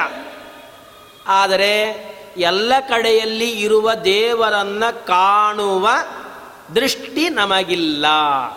ಅದೆಲ್ಲವೂ ಕೂಡ ಉತ್ತಮ ಅಧಿಕಾರಿಗಳಿಗಿರ್ತಕ್ಕಂಥದ್ದು ಪ್ರಹ್ಲಾದರಾಜರು ಹೇಳಿದ್ರು ದೇವರೆಲ್ಲಿದ್ದಾನೆ ಅಂತ ಹಿರಣ್ಯ ಕೇಳಿದಾಗ, ದೇವರು ಎಲ್ಲ ಕಡೆಯಲ್ಲೂ ಇದ್ದಾನೆ. ದೇವರಿಲ್ಲದ ಸ್ಥಳ ಇಲ್ಲ. ಈ ಕಮದ ಇದ್ದಾನೆ ದೇವರು. ಅಂತಹ ಉತ್ತಮಾಧಿಕಾರಿಗಳಿಗೆ ಎಲ್ಲ ಕಡೆಯಲ್ಲಿಯೂ ಭಗವಂತ ಕಾಣಿಸ್ತಾನೆ. ಅಂತಹ ಉತ್ತಮಾಧಿಕಾರಿಗಳು ಎಲ್ಲ ಕಡೆಯಲ್ಲಿಯೂ ಇರುವ ಭಗವಂತನ ಉಪಾಸನೆಯನ್ನು ಮಾಡ್ತಾರೆ. ಅವರನ್ನು ಏನಂತ ಕರೀತಾರೆ? ವ್ಯಾಪ್ತೋಪಾಸಕರು ಅಂತ ಕರೀತಾರೆ. ಕಂಡ ಕಂಡದ್ದೆಲ್ಲ ಕಮಲನಾಭನ ಮೂರ್ತಿ, ಉಂಡು ಉಣಿಸಿದ್ದೆಲ್ಲ ವಿಷ್ಣು ಪೂಜೆ. ಅವರ ಅನುಸಂಧಾನ ಹೇಗಿರ್ತದೆ ಅಂದರೆ ಕಲ್ಲು ನೋಡಲಿ, ಕಂಬ ನೋಡಲಿ, ನದಿ ನೋಡಲಿ ಯಾವುದೇ ವಸ್ತುಗಳನ್ನು ನೋಡಲಿ, ಆಯಾ ವಸ್ತುಗಳಲ್ಲಿ, ಆಯಾ ಆಕಾರದಲ್ಲಿ, ಆಯಾ ಗುಣಧರ್ಮಗಳಿಂದ ಇರುವಂತಹ ಭಗವಂತನ ರೂಪವನ್ನು ಚಿಂತನೆಯನ್ನು ಮಾಡುವಂಥ ಉತ್ತಮ ಯೋಗ್ಯತೆ ಅವರದಿರುತ್ತದೆ. ಊಟ ಮಾಡಿದ್ದು ಅವರು ಯಜ್ಞ ಅಂತ ಅನುಸಂಧಾನ ಮಾಡ್ತಾರೆ, ನಡೆದಾಡಿದ್ದು ಯಜ್ಞ ಅಂತ ಅನುಸಂಧಾನವನ್ನು ಮಾಡ್ತಾರೆ, ಅವ್ರು ಏನು ಕೂಡ್ತಾರೆ, ನಿಲ್ತಾರೆ, ಮಾಡ್ತಾರೆ, ಆ ಎಲ್ಲವನ್ನೂ ಯಜ್ಞ, ಅದೆಲ್ಲವೂ ಕೂಡ ಭಗವಂತನ ಪೂಜಾ ಅಂತ ಮಾಡ್ತಾರೆ. ನಾವು ಅಧಮಾಧಮಾಧಿಕಾರಿಗಳು ದೇವರ ಪೂಜೆಯನ್ನೇ ಪೂಜೆ ಅಂತ ಮಾಡದೇ ಇದ್ದವರು. ನಾವು ನಮ್ಮ ಹಣೆ ಬರ ಹಾಗೆ.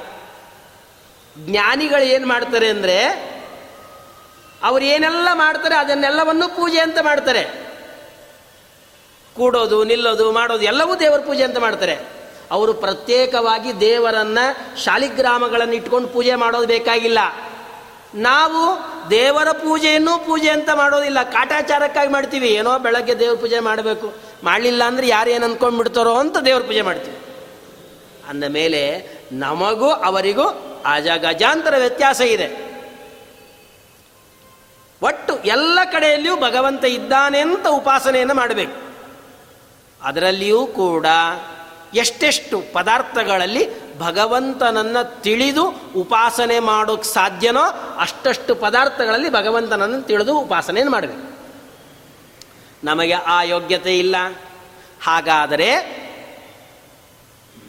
ಯಾವ ಯಾವ ಪದಾರ್ಥಗಳಲ್ಲಿ ಭಗವಂತನ ಸನ್ನಿಧಾನ ವಿಶೇಷವಾಗಿ ಇರುತ್ತದೆಯೋ, ಆಯಾ ಪದಾರ್ಥಗಳಲ್ಲಿ ಆದರೂ ಕೂಡ ಭಗವಂತನ ಸನ್ನಿಧಾನ ವಿಶೇಷವಾಗಿದೆ ಅಂತ ತಿಳಿದು ಉಪಾಸನೆಯನ್ನು ಮಾಡಬೇಕು. ಇದು ಮೋಕ್ಷಕ್ಕೆ ಅಂತರಂಗ ಸಾಧನ ಅನ್ನೋ ವಿಷಯವನ್ನು ಈ ಹತ್ತನೇ ಅಧ್ಯಾಯದಲ್ಲಿ ಕೃಷ್ಣ ಪರಮಾತ್ಮ ನಿರೂಪಣೆಯನ್ನು ಮಾಡ್ತಾ ಉಪಾಸನಾರ್ಥಂ. ಶ್ರೀಮದ್ ಆಚಾರ್ಯರು ಹೇಳ್ತಾರೆ, ಉಪಾಸನಾರ್ಥಂ ವಿಭೂತಿ ವಿಶೇಷ ಕಾರಣತ್ವಂಚ ಕೇಶಾಂಚಿತ್ ಅನೇನ ಅಧ್ಯಾಯೇನ ಆಹಾ. ಉಪಾಸನೆ ಮಾಡೋದಕ್ಕೆ ದೇವರನ್ನ, ದೇವರು ನಮ್ಮ ಕಣ್ಣು ಕಾಣಿಸೋದಿಲ್ಲ. ಆದರೆ ದೇವರ ಶಕ್ತಿ ನಮ್ಮ ಅನುಭವಕ್ಕೆ ಬರ್ತದೆ. ನಿಮಗೊಂದು ಉದಾಹರಣೆ ಕೊಡಲ? ಗಾಳಿ ನಮ್ಮ ಕಣ್ಣಿಗೆ ಕಾಣಿಸುತ್ತೇನೋ? ಇಲ್ಲ. ಆದರೆ ಗಾಳಿ ಇದೆ ಅನ್ನೋದು ಎಲ್ಲರಿಗೂ ಗೊತ್ತು. ಎಲ್ಲರ ಅನುಭವದಿಂದ ಸಿದ್ಧ ಅದು. ಗಾಳಿ ಇಲ್ಲಪ್ಪ ಅಂತ ಯಾರ ಅಂತಾರೇನು? ಎಲ್ಲರೂ ಗಾಳಿ ಇದೆ. ಹಾಗಾದ್ರೆ ತೋರಿಸ್ರಿ ಒಂದಿಷ್ಟು ಗಾಳಿನ ನೋಡಿ ಬಿಡೋಣ ಅಂತಂದ್ರೆ ಯಾರಿಗೂ ತೋರ್ಸಕ್ ಹೇಗೋ ಹಾಗೆ. ದೇವರಿದ್ದಾನ? ಇದ್ದಾನೆ. ಹಾಗಾದ್ರೆ ತೋರಿಸ್ರಿ ದೇವರನ್ನ. ತೋರ್ಸಕ್ ಬರೋದಿಲ್ಲ. ಆದರೆ ಅವನ ಶಕ್ತಿ ಅವನ ಸಾಮರ್ಥ್ಯ, ಅವನ ಅತ್ಯದ್ಭುತವಾದ ಗುಣ, ಅವನು ಸೃಷ್ಟಿ ಮಾಡಿದ ಪದಾರ್ಥಗಳ ಮೂಲಕವಾಗಿ ಭಗವಂತ ಜಗತ್ತಿಗೆ ತೋರಿಸ್ತಾನೆ. ಎಂಥದ್ದು? ಭಗವಂತನ ಸೃಷ್ಟಿ. ಅತ್ಯದ್ಭುತವಾದ ಭಗವಂತನ ಸೃಷ್ಟಿ. ಅದಕ್ಕೆ ಹೇಳ್ತಾರೆ ಭಗವಂತನ ಮಹಿಮೆ, ಸೃಷ್ಟಿಯಾದಿ ವ್ಯಾಪಾರಗಳೇನಿದೆ, ಬಹುಚಿತ್ರ ಜಗತ್ ಬಹುದಾಕರಣ ಪರಶಕ್ತಿರನಂತ ಗುಣಪರಮಃ ಭಗವಂತನ ವಿಚಿತ್ರವಾದ, ಅತ್ಯದ್ಭುತವಾದ ಸೃಷ್ಟಿಯ ಸಾಮರ್ಥ್ಯವನ್ನು ಯಾವ ದೇವತೆಗಳಾಗಲಿ, ಋಷಿಗಳಾಗಲಿ, ಮುನಿಗಳಾಗಲಿ ಯಾರ್ಯಾರೂ ಕೂಡ ಪೂರ್ಣವಾಗಿ ತಿಳಿಯೋದಕ್ಕೆ ಸಾಧ್ಯ ಆಗಿಲ್ಲ. ನಾವು ತಿಳ್ಕೊಳ್ಳೋದಕ್ಕೆ, ನಮ್ಮ ಯೋಗ್ಯತೆಗೆ ಅನುಗುಣವಾಗಿ ಭಗವಂತನ ಸೃಷ್ಟಿ ಅದ್ಭುತ ಎಷ್ಟಿದೆ ಅನ್ನೋದನ್ನು ನಮ್ಮ ಬುದ್ಧಿಗೆ ನಿಲ್ಕೋದಾಗಿ ನಾವು ತಿಳ್ಕೊಳ್ಬೇಕು ಅಂತಂದರೆ ಏನು ಮಾಡೋದು ಬೇಡ. ಜಿಯೋಗ್ರಫಿ ಚಾನಲನ್ನು ನೋಡಿದ್ರೆ ಸಾಕು. ಎಂತೆಂಥ ಪ್ರಾಣಿ. ಒಂದು ಮೀನನ್ನು ತೆಗೆದುಕೊಳ್ರಿ. ಎಷ್ಟು ತರಹ ಮೀನುಗಳಿದೆ? ಕೆಂಪು ಮೀನಿದೆ, ಹಳದಿ ಮೀನಿದೆ, ಗೋಲ್ಡನ್ ಮೀನಿದೆ. ಅದರಲ್ಲಿ ಅನೇಕ ವಿಧವಾದ ತರಾತರಾವರಿ ಮೀನುಗಳಿವೆ. ಮೀನುಗಳಲ್ಲಿಯೇ ಸಾವಿರ ಸಾವಿರ ಲಕ್ಷಾವಧಿ ಪ್ರಭೇದಗಳಿದೆ. ಒಂದು ಮೀನು, ಒಂದು ನರಜ, ಒಂದು ಚಿಟ್ಟೆ. ಒಂದು ಚಿಟ್ಟೆ ಇದ್ದಂಗೆ ಇನ್ನೊಂದು ಚಿಟ್ಟೆ ಇಲ್ಲ. ಭಗವಂತನ ವಿಚಿತ್ರ ಸೃಷ್ಟಿ ನೋಡಿ.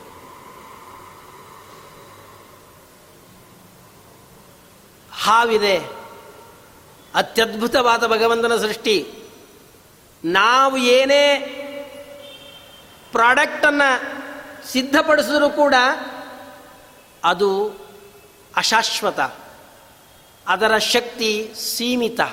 ಆದರೆ ದೇವರು ಸೃಷ್ಟಿ ಮಾಡಿದ ಪ್ರತಿಯೊಂದು ಪದಾರ್ಥಗಳೇನಿದೆ, ಅದು ಶಾಶ್ವತ. ಅದರ ಸೃಷ್ಟಿ, ಅಲ್ಲ, ಅದರ ಸಾಮರ್ಥ್ಯ, ಅದು ಶಾಶ್ವತ. ನಾವೇನೋ ವಸ್ತುವನ್ನು, ಏನೋ ಒಂದು ಪದಾರ್ಥವನ್ನು ಸೃಷ್ಟಿ ಮಾಡಿರ್ತೀವಿ. ಏನೋ ಫ್ಯಾನ್ ಕಂಡುಹಿಡಿಬೋದು ಅಥವಾ ಲೈಟ್ ಕಂಡುಹಿಡಿಬೋದು ಎಷ್ಟು ದಿವಸ ಇರ್ತದೆ? ಒಂದು ಒಂದು ಬಲ್ಪನ್ನು ಸೃಷ್ಟಿ ಮಾಡಿದ್ರೆ ಮನುಷ್ಯ ಸೃಷ್ಟಿ ಮಾಡಿದ ಒಂದು ಬಲ್ಪನ್ನು, ತಯಾರು ಮಾಡ್ದ ಮ್ಯಾನುಫ್ಯಾಕ್ಚರ್ ಮಾಡ್ದ, ಆ ಬಲ್ಪ್ಗೆ ಒಂದು ಆಯಸ್ಸಿದೆ ಅದು ಇಷ್ಟೇ ಪ್ರಕಾಶವನ್ನು ಕೊಡ್ತದೆ. ಆಮೇಲೆ ಆ ಬಲ್ಪ್ ಒಡೆದು ಹೋಯ್ತು, ಪ್ರಕಾಶನ ಹಾಳಾಗುತ್ತೆ ಇದು ಮನುಷ್ಯನ ಸೃಷ್ಟಿ. ಕೃತಕ ಸೃಷ್ಟಿ ಇದು. ಆದರೆ ದೇವರು ಬಲ್ಪನ್ನು ಸೃಷ್ಟಿ ಮಾಡಿದ. ಸ್ವಲ್ಪ ನಾವು ಏನೋ ಪ್ರವಚನ ಹೇಳ್ತಾರೆ ಅಂತ ಕೇಳಬೇಡ್ರಿ. ಸ್ವಲ್ಪ ಅನುಸಂಧಾನವನ್ನು ಮಾಡೋಣ. ಸ್ವಲ್ಪ ವಿಚಾರವನ್ನು ಮಾಡೋಣ, ಚಿಂತನೆಯನ್ನು ಮಾಡೋಣ. ಮನುಷ್ಯ ಒಂದು ಬಲ್ಪನ್ನು ತಯಾರು ಮಾಡ್ತಾನೆ, ಅದರ ಸಾಮರ್ಥ್ಯ, ಅದರ ಆಯುಷ್ಯು ಎರಡೂ ಕೂಡ ಟೆಂಪ್ರವರಿ ಅದರ ಆಯುಷ್ಯು ಟೆಂಪ್ರವರಿ ಅದರ ಸಾಮರ್ಥ್ಯ ಕಡಿಮೆ. Forty watts candle. Thousand watts candle ಇಷ್ಟೇ ಮಾಡ್ಬೋದು. ಅಥವಾ ಬಹಳ ಅಂದರೆ ಟೆನ್ ತೌಸಂಡ್ ವ್ಯಾಟ್ಸ್ ಬಲ್ಪನ್ನು ಸಿದ್ಧಪಡಿಸ್ಬೋದು. ಅದಕ್ಕಿಂತ ಮೇಲೆ ಆಗೋದಿಲ್ಲ. ಆದರೆ ದೇವರು ಕೂಡ ಒಂದು ಬಲ್ಪನ್ನು ಕಂಡು ಹಿಡ್ದ ಯಾರು? ಸೂರ್ಯ. ಸೂರ್ಯನನ್ನು ಸೃಷ್ಟಿ ಮಾಡಿದ್ದಾನೆ. ಸೂರ್ಯ ಬಲ್ಪ್ ಸೃಷ್ಟಿ ಮಾಡಿದವರು ಇವ್ರು ಸ್ವಯಂ ಸೂರ್ಯನನ್ನೇ ಬಲ್ಪ್ ಆಗಿ ಮಾಡಿದ್ದಾನೆ ದೇವರು. ನೋಡ್ರಿ, ಎಷ್ಟು ಚೆನ್ನಾಗಿದೆ. ಹಾಕಿರ್ತಾರೆ ಸೂರ್ಯ ಬಲ್ಬ್ಸ್ ಸೂರ್ಯ ಬಲ್ಬ್ಸನ್ನು ಯಾರೋ ಮ್ಯಾನುಫ್ಯಾಕ್ಚರ್ ಮಾಡಬಹುದು, ಆದರೆ ಸೂರ್ಯನನ್ನೇ ಬಲ್ಪ್ ಆಗಿ ಮ್ಯಾನುಫ್ಯಾಕ್ಚರ್ ಮಾಡೋದನ್ನು ನಮ್ಮ ಸ್ವಾಮಿ ಇದ್ದಾನೆ. ಆ ಸ್ವಾಮಿ ಮಾಡಿದಂತಹ ಸೂರ್ಯ ಎಂಬ ಬಲ್ಪ್ ಏನಿದೆಯಲ್ಲ, ಅದ್ರ ಪ್ರಕಾಶ ಎಂತೋದ್ರಿ ಬೇಸಿಗೆಗಾಲದಲ್ಲಿ ಗೊತ್ತಾಗ್ತದೆ ನೋಡ್ರಿ. ಅದು ಇಲ್ಲಲ್ಲ ವಿಜಾಪುರನೋ ಅಥವಾ ಗುಲ್ಬರ್ಗನೋ ಅತ್ಲ ಕಡೆ ಹೋಗ್ರಿ, ಚೆನ್ನಾಗಿ ಗೊತ್ತಾಗ್ತದೆ ಆ ಬಲ್ಪಿನ ಪ್ರಕಾಶ ಎಷ್ಟಿದೆ ಅಂತ ಹೇಳಿ. ಅದರ ಶಾಖ ಎಷ್ಟಿದೆ ಅಂತ ಹೇಳಿ. ಪ್ರಲಯ ಕಾಲದಲ್ಲಿ ದ್ವಾದಶ ಆದಿತ್ಯರು ಹನ್ನೆರಡು ಜನ ಸೂರ್ಯರು ಉದಯಿಸ್ತಾರಂತೆ. ಅಂದರೆ ಅಷ್ಟು ಜನರನ್ನು ನಿರ್ಮಾಣ ಮಾಡಿದವನು ಭಗವಂತ. ಸಾಮರ್ಥ್ಯ ನೋಡ್ರಿ ಅಂಥದ್ದು ಆ ಭಗವಂತನ ಸೃಷ್ಟಿಯಲ್ಲಿ ಯಾವುದು ವ್ಯರ್ಥ ಇಲ್ಲ. ಶ್ರೀಮದ್ ಭಾಗವತ ಅದೇ ಹೇಳ್ತು. ಯತ್ರ ತ್ರಿಸರ್ಗೋ ಮೃಷ. ದೇವರು ಏನು ತ್ರಿಸರ್ಗಗಳನ್ನು ಮಾಡಿದ್ದಾನೆ, ಮೂರು ವಿಧವಾದ ಸೃಷ್ಟಿಯನ್ನು ಮಾಡಿದ್ದಾನೆ. ಅದು ಯಾವುದು? ಮೃಷ ಅಲ್ಲ. ವ್ಯರ್ಥ ಅಲ್ಲ. ಅದು ಅದರಿಂದ ಮಹಾಪ್ರಯೋಜನ ಇದೆ. ಅದು ಸತ್ಯಭೂತವಾದದ್ದು. ಅದು ಸುಳ್ಳಲ್ಲ. ದೇವರು ಒಂದು ಹಾವನ್ನು ನಿರ್ಮಾಣ ಮಾಡಿದ್ದಾನೆ. ಹಾವು ಒಂದು ಹೆಸರಿದೆ. ಚಕ್ಷುಶ್ರವ ಅಂಥೇಳಿ ಅದ್ಭುತವಾದ ಸೃಷ್ಟಿ ಭಗವಂತ ನಮಗ್, ನಮಗೆ ಕಣ್ಣನ್ನು ಕೊಟ್ಟಿದ್ದಾನೆ ದೇವರು, ಕಿವಿಯನ್ನು ಕೊಟ್ಟಿದ್ದಾನೆ. ಆದರೆ ಮುಗ್ರಿಸ್ಕೊಂಡು ಬೀಳ್ತೀವಿ, ಕೆಲವು ಮಾತುಗಳು ಕೇಳಿಸೋದು ಇಲ್ಲ. ಕಣ್ಣು ಕೊಟ್ಟರೂ ಕೂಡ ನಾವು ಮುಗ್ರಿಸ್ ಬೀಳ್ತೀವಿ. ನೋಡ್ರಿ, ಮನಸ್ಸು ಮನುಷ್ಯನಿಗಿಲ್ಲ ಅಂತಂದರೆ ಬೇರೆ ಯಾವ ಇಂದ್ರಿಯಗಳಿದ್ರೂ ಏನು ಉಪಯೋಗ ಇಲ್ಲ. ಯಾಕೋ ಮುಂದೆ ಕಲ್ಲು ನೋಡಲಿ. ಎಲ್ಲೋ ವಿಚಾರ ಮಾಡ್ತಾ ಇದ್ದೆ, ನೋಡಲಿಲ್ಲ ಬಿದ್ದು ಬಿಟ್ಟೆ ಅಂತೀವಿ. ಹೌದೇ ಇಲ್ಲ? ಕಣ್ಣು ನೋಡ್ತಾ ಇರ್ತದೆ ಆ ವಸ್ತುವನ್ನು, ಆದರೆ ಮನಸ್ಸು ಇಲ್ಲಲ್ಲ, ಕಣ್ಣಿದ್ರು ಮನಸ್ಸಿಲ್ಲದೆ ಇರೋದ್ರಿಂದ ಮುಗ್ಗರಿಸಿ ಬೀಳ್ತಾನೆ. ಕಿವಿ ಇದ್ದರೂ ನಾ ಇಷ್ಟು ಜೋರಾಗಿ ಒದರ್ತಾ ಇದ್ದೀನಿ, ಕೇಳಿಸ್ಲಿಲ್ವಾ? ಕಿವಿ ಇದೆ. ಶಬ್ದಗಳು ಕಿವಿ ಮೇಲೆ ಬಿದ್ದಿರುತ್ತೆ, ಆದರೆ ಏನು ಹೇಳದ ಅಂತ ಗೊತ್ತಾಗಿರೋದಿಲ್ಲ. ದೇವರು ನಮ್ಗೆ ಕಣ್ಣು ಕೊಟ್ಟಿದ್ದಾನೆ ಕಿವಿ ಕೊಟ್ಟಿದ್ದಾನೆ ಆದರೂ ಕೂಡ ಕಣ್ಣು ಕಿವಿಗಳು ಒಂದೊಂದು ಪ್ರಸಂಗದಲ್ಲಿ ಕೆಲಸ ಮಾಡೋದಿಲ್ಲ. ಆದರೆ ಹಾವು ಎಷ್ಟು ಸೂಕ್ಷ್ಮ ಗೊತ್ತಾ? ಅದಕ್ಕೆ ಕಿವಿ ಇಲ್ಲ, ಪ್ರತ್ಯೇಕ ಕಿವಿ ಇಲ್ಲ. ಚಕ್ಷುಶ್ರವ ಅಂತ ಕರೀತಾರೆ ಅದನ್ನು. ಅದಕ್ಕೆ ಕಣ್ಣೇ ಕಿವಿಗಳು. ಹಾವಿನ ಕಣ್ಣೇನಿದೆಯಲ್ಲ, ಅದು ಎರಡು ಕೆಲಸವನ್ನು ಮಾಡ್ತದೆ. ಕಣ್ಣಿನ ಕೆಲಸವನ್ನೂ ಮಾಡ್ತದೆ, ಕಿವಿಯ ಕೆಲಸವನ್ನು ಮಾಡ್ತದೆ. ನೋಡ್ರಿ ನೀವು ಸ್ವಲ್ಪ ಸುಮ್ಮನೆ ಅಟ್ಲ ಕಡೆ ಅಡ್ಡಾಡ್ರಿ ಪಟಕ್ ಅಂತ ನಿಮ್ಮ ಕಡೆ ತಿರುಗತ್ತೆ. ಇಟ್ಲ ಕಡೆ ಬಂದರೆ ಪಟಕ್ ನಿಮ್ಮ ಕಡೆ ತಿರುಗತ್ತೆ. ಯಾಕೆ? ಅದು ಕಿವಿನೇ ಇರಲಿಲ್ಲ ಅಂತಂದರೆ, ಕೇಳಿಸ್ಲೇ ಇಲ್ಲ ಅಂದ್ರೆ, ನಮ್ಮ ಹೆಜ್ಜೆ ಶಬ್ದಗಳು, ಅದು ಕೇಳಿಸ್ಲಿಲ್ಲ ಅಂದ್ರೆ ನಮ್ಮ ಕಡೆ ಯಾಕೆ ತಿರುಗತ್ತೆ? ನಮ್ಮ ಕಡೆ ತಿರುಗ್ತಾ ಇದೆ ಅಂದರೆ, ಕಣ್ಣೇ ಅದಕ್ಕೆ ಕಿವಿ. ನೋಡ್ರಿ ಎಂಥ ಸೃಷ್ಟಿ ಮಾಡಿದ್ದಾನೆ ಭಗವಂತ. ಅತ್ಯದ್ಭುತವಾದ ಸೃಷ್ಟಿ. ಒಂದು ನೊರಜ ತಗೊಂತೀರಾ, ಒಂದು ನೊಣ ತಗೊಂತೀರಾ, ಒಂದು ಹಲ್ಲಿ ತಗೊಂತೀರಾ ಒಂದು ಮೀನನ್ನು ತೆಗೆದುಕೊಳ್ತೀರಾ? ಏನು ತೆಗೆದುಕೊಳ್ತೀರಿ? ಅದರಲ್ಲಿಯೂ ನಾನಾ ವಿಧವಾದ. ದೇವರು ಬೇಡ, ಅವೆಲ್ಲ ಬೇಡ. ದೇವರು ಮನುಷ್ಯನನ್ನು ಸೃಷ್ಟಿ ಮಾಡಿದ್ದಾನ. ಒಬ್ಬರ ಮುಖ ಇದ್ದಂಗೆ ಇನ್ನೊಬ್ಬರ ಮುಖ ಇದೇನು ಇಲ್ಲೇ ಇಲ್ಲ. ಅದನ್ನೇ ಶ್ರೀಮದ್ ಆಚಾರ್ಯ ಹೇಳಿದ್ದು. ಭಿನ್ನಾಶ್ಚ, ಭಿನ್ನ ಧರ್ಮಾಶ್ಚ ಪದಾರ್ಥಾ ನಿಖಿಲ ಅಪಿ ಎಲ್ಲ ಪದಾರ್ಥಗಳು ಬೇರೆ ಬೇರೆ. ಎಲ್ಲ ಜೀವರು ಬೇರೆ ಬೇರೆ. ಅವರಲ್ಲಿರ್ತಕ್ಕಂಥ ಗುಣಧರ್ಮಗಳು ಬೇರೆ ಬೇರೆ. ದೇವರು ಎಷ್ಟು ಅದ್ಭುತವಾದ ಸೃಷ್ಟಿಯನ್ನು ಮಾಡಿದ್ದಾನೆ ಅಂದರೆ ನಮ್ಮ ಕಲ್ಪನೆ ಒಳಗೂ ಅಷ್ಟು ಬರೋದಿಲ್ಲ. ನಮ್ಮ ತಲೆ ಅಷ್ಟು ಓಡೋದೇ ಇಲ್ಲ. ಈ ಪೊಲೀಸರು ಕಳ್ಳರನ್ನ ಹಿಡಿಬೇಕಾದ್ರೆ ಏನನ್ನು ಉಪಯೋಗಿಸ್ತಾರೆ? ನಾಯಿಗಳನ್ನು ಉಪಯೋಗಿಸ್ತಾರೆ. ಯಾಕೆ ನಾಯಿಗಳನ್ನು ಉಪಯೋಗಿಸ್ತಾರೆ ಗೊತ್ತಾ? ನಾಯಿ ಕಳ್ಳನನ್ನೇ ಹಿಡಿತದೆ ಹೊರತು ಬೇರೆಯವನು ಹಿಡಿಯೋದಿಲ್ಲ ಕಳ್ಳ ಇದ್ದಾನೆ, ಪಕ್ಕದಲ್ಲಿ ಇನ್ನೊಬ್ಬ ಇದ್ದಾನೆ. ಆದರೆ ನಾಯಿ ಯಾರನ್ನ ಹಿಡಿತದೆ? ಕಳ್ಳನನ್ನೇ ಹಿಡಿತದೆ ಹೊರತು ಪಕ್ಕದಲ್ಲಿರುವಂತಹ ನಿರಪರಾಧಿಯನ್ನು ಹಿಡಿಯೋದಿಲ್ಲ. ಯಾಕೆ ಹಿಡಿಯೋದಿಲ್ಲ? ಅಂತಂದರೆ ಅದು ಮೈಯ ಬೆವರಿನ ವಾಸನೆಯಿಂದ ಹಿಡಿತದೆ. ನೋಡ್ರಿ, ಎಷ್ಟು ಅದ್ಭುತ ದೇವರ ನಿರ್ಮಾಣ. ಎಲ್ಲ ಮನುಷ್ಯರು ಎಲ್ಲರಿಗೂ ಕೈ ಇದೆ, ಕಾಲಿದೆ, ಕಣ್ಣಿದೆ, ಮೂಗಿದೆ, ನೋಡೋದಕ್ಕೆಲ್ಲ ಒಂದೇ ರೀತಿ ಇದ್ದಾರೆ. ಆದರೆ ದೇವರು ಎಷ್ಟು ಸೂಕ್ಷ್ಮವಾದ ವೈಚಿತ್ರ್ಯವನ್ನ ಸೃಷ್ಟಿ ಮಾಡಿದ್ದ ನೋಡ್ರಿ. ಒಬ್ಬನ ದೇಹದ ವಾಸನೆ, ಇನ್ನೊಬ್ಬನ ದೇಹನ ವಾ, ವಾಸನೆ ಭಿನ್ನ ಭಿನ್ನವಾಗಿ ಇರ್ತದೆ ಒಬ್ಬರ ದೇಹದ ವಾಸನೆ ಅಂತ ಇನ್ನೊಬ್ಬರ ದೇಹ ವಾಸನೆ ಇಲ್ಲ.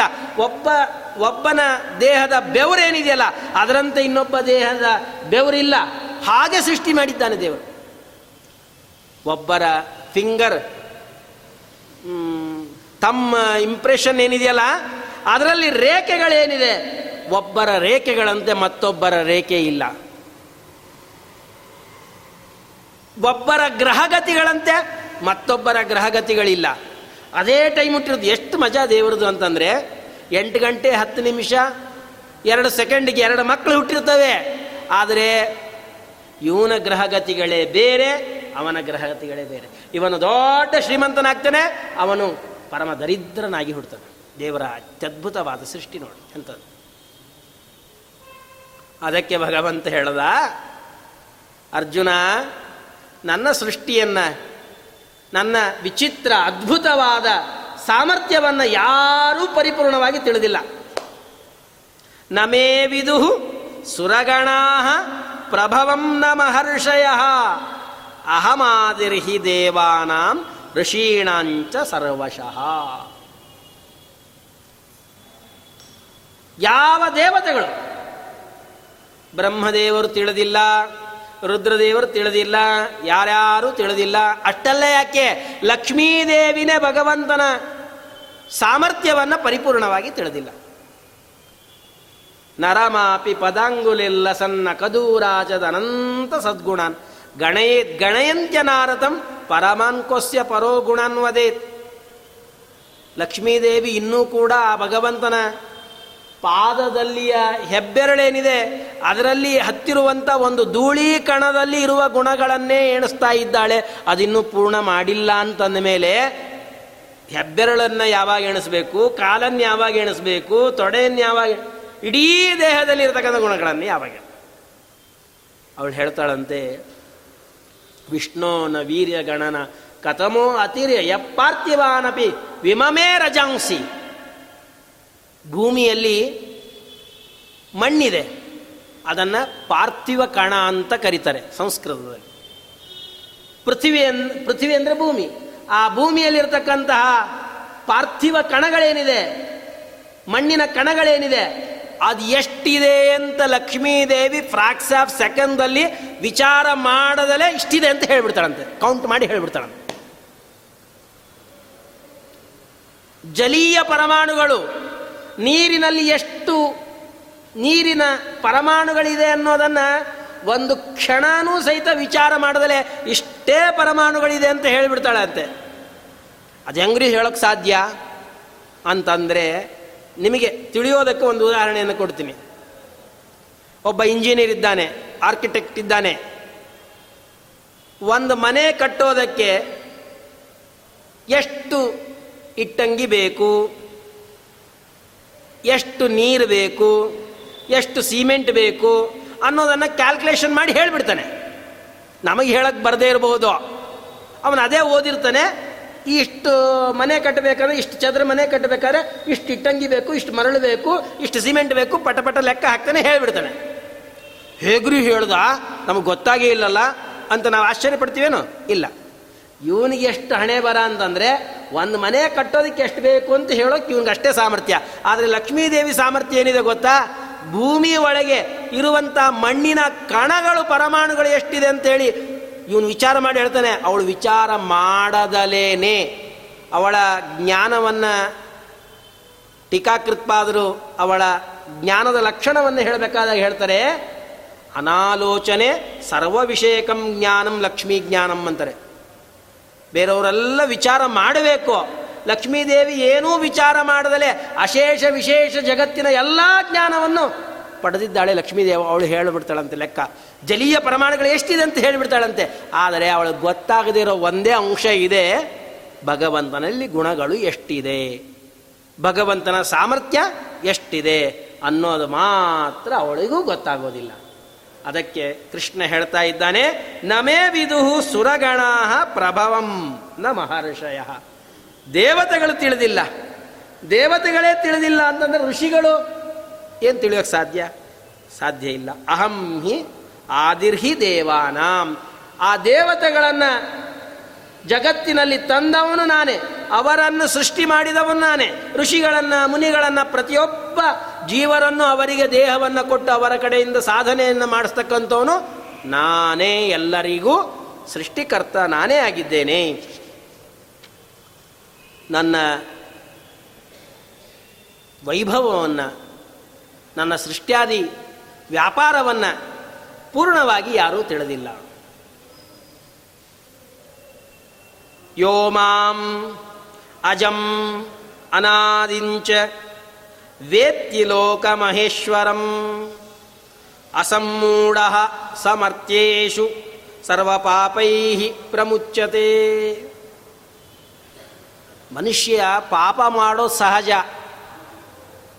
ಪಾಪನೇ ಮಾಡದಿರ್ತಕ್ಕಂಥ ಯಾವ ಮನುಷ್ಯನು ಜಗತ್ನಲ್ಲಿ ಇಲ್ಲ. ಬ್ರಹ್ಮದೇವರನ್ನ ಒಬ್ಬರನ್ನ ಬಿಟ್ಟರೆ ರುದ್ರಾದಿ ಎಲ್ಲ ದೇವತೆಗಳು ಕೂಡ ಪಾಪವನ್ನು ಮಾಡೇ ಮಾಡ್ತಾರೆ. ಒಂದಲ್ಲ ಒಂದು ಅಪರಾಧವನ್ನು ಮಾಡೇ ಮಾಡ್ತಾರೆ. ಪಾಪ ಬಂದೇ ಬರ್ತದೆ. ಆ ಎಲ್ಲ ವಿಧವಾದ ಪಾಪಗಳಿಂದ ನಾವು ಮುಕ್ತರಾಗಬೇಕಾದ್ರೆ, ಎಲ್ಲ ವಿಧವಾದ ಪಾಪಗಳನ್ನು ಕಳ್ಕೊಳ್ಬೇಕಾದ್ರೆ ದೇವರನ್ನು ನಾವು ಹೇಗೆ ಚಿಂತನೆಯನ್ನು ಮಾಡಬೇಕು? ದೇವರನ್ನು ನಾವು ಹೇಗೆ ಉಪಾಸನೆ ಮಾಡಬೇಕು? ಅಂತಂದರೆ, ಅದಕ್ಕೆ ಕೃಷ್ಣ ಹೇಳ್ತಾನೆ, ಯಾರು ನನ್ನನ್ನು ಅಜಂ. ಅಜ ಅಂತಂದರೆ, ನಾ ಜಾಯತೆ ಐತಿ ಅಜಹ ದೇವರಿಗೆ ಹುಟ್ಟಿಲ್ಲ.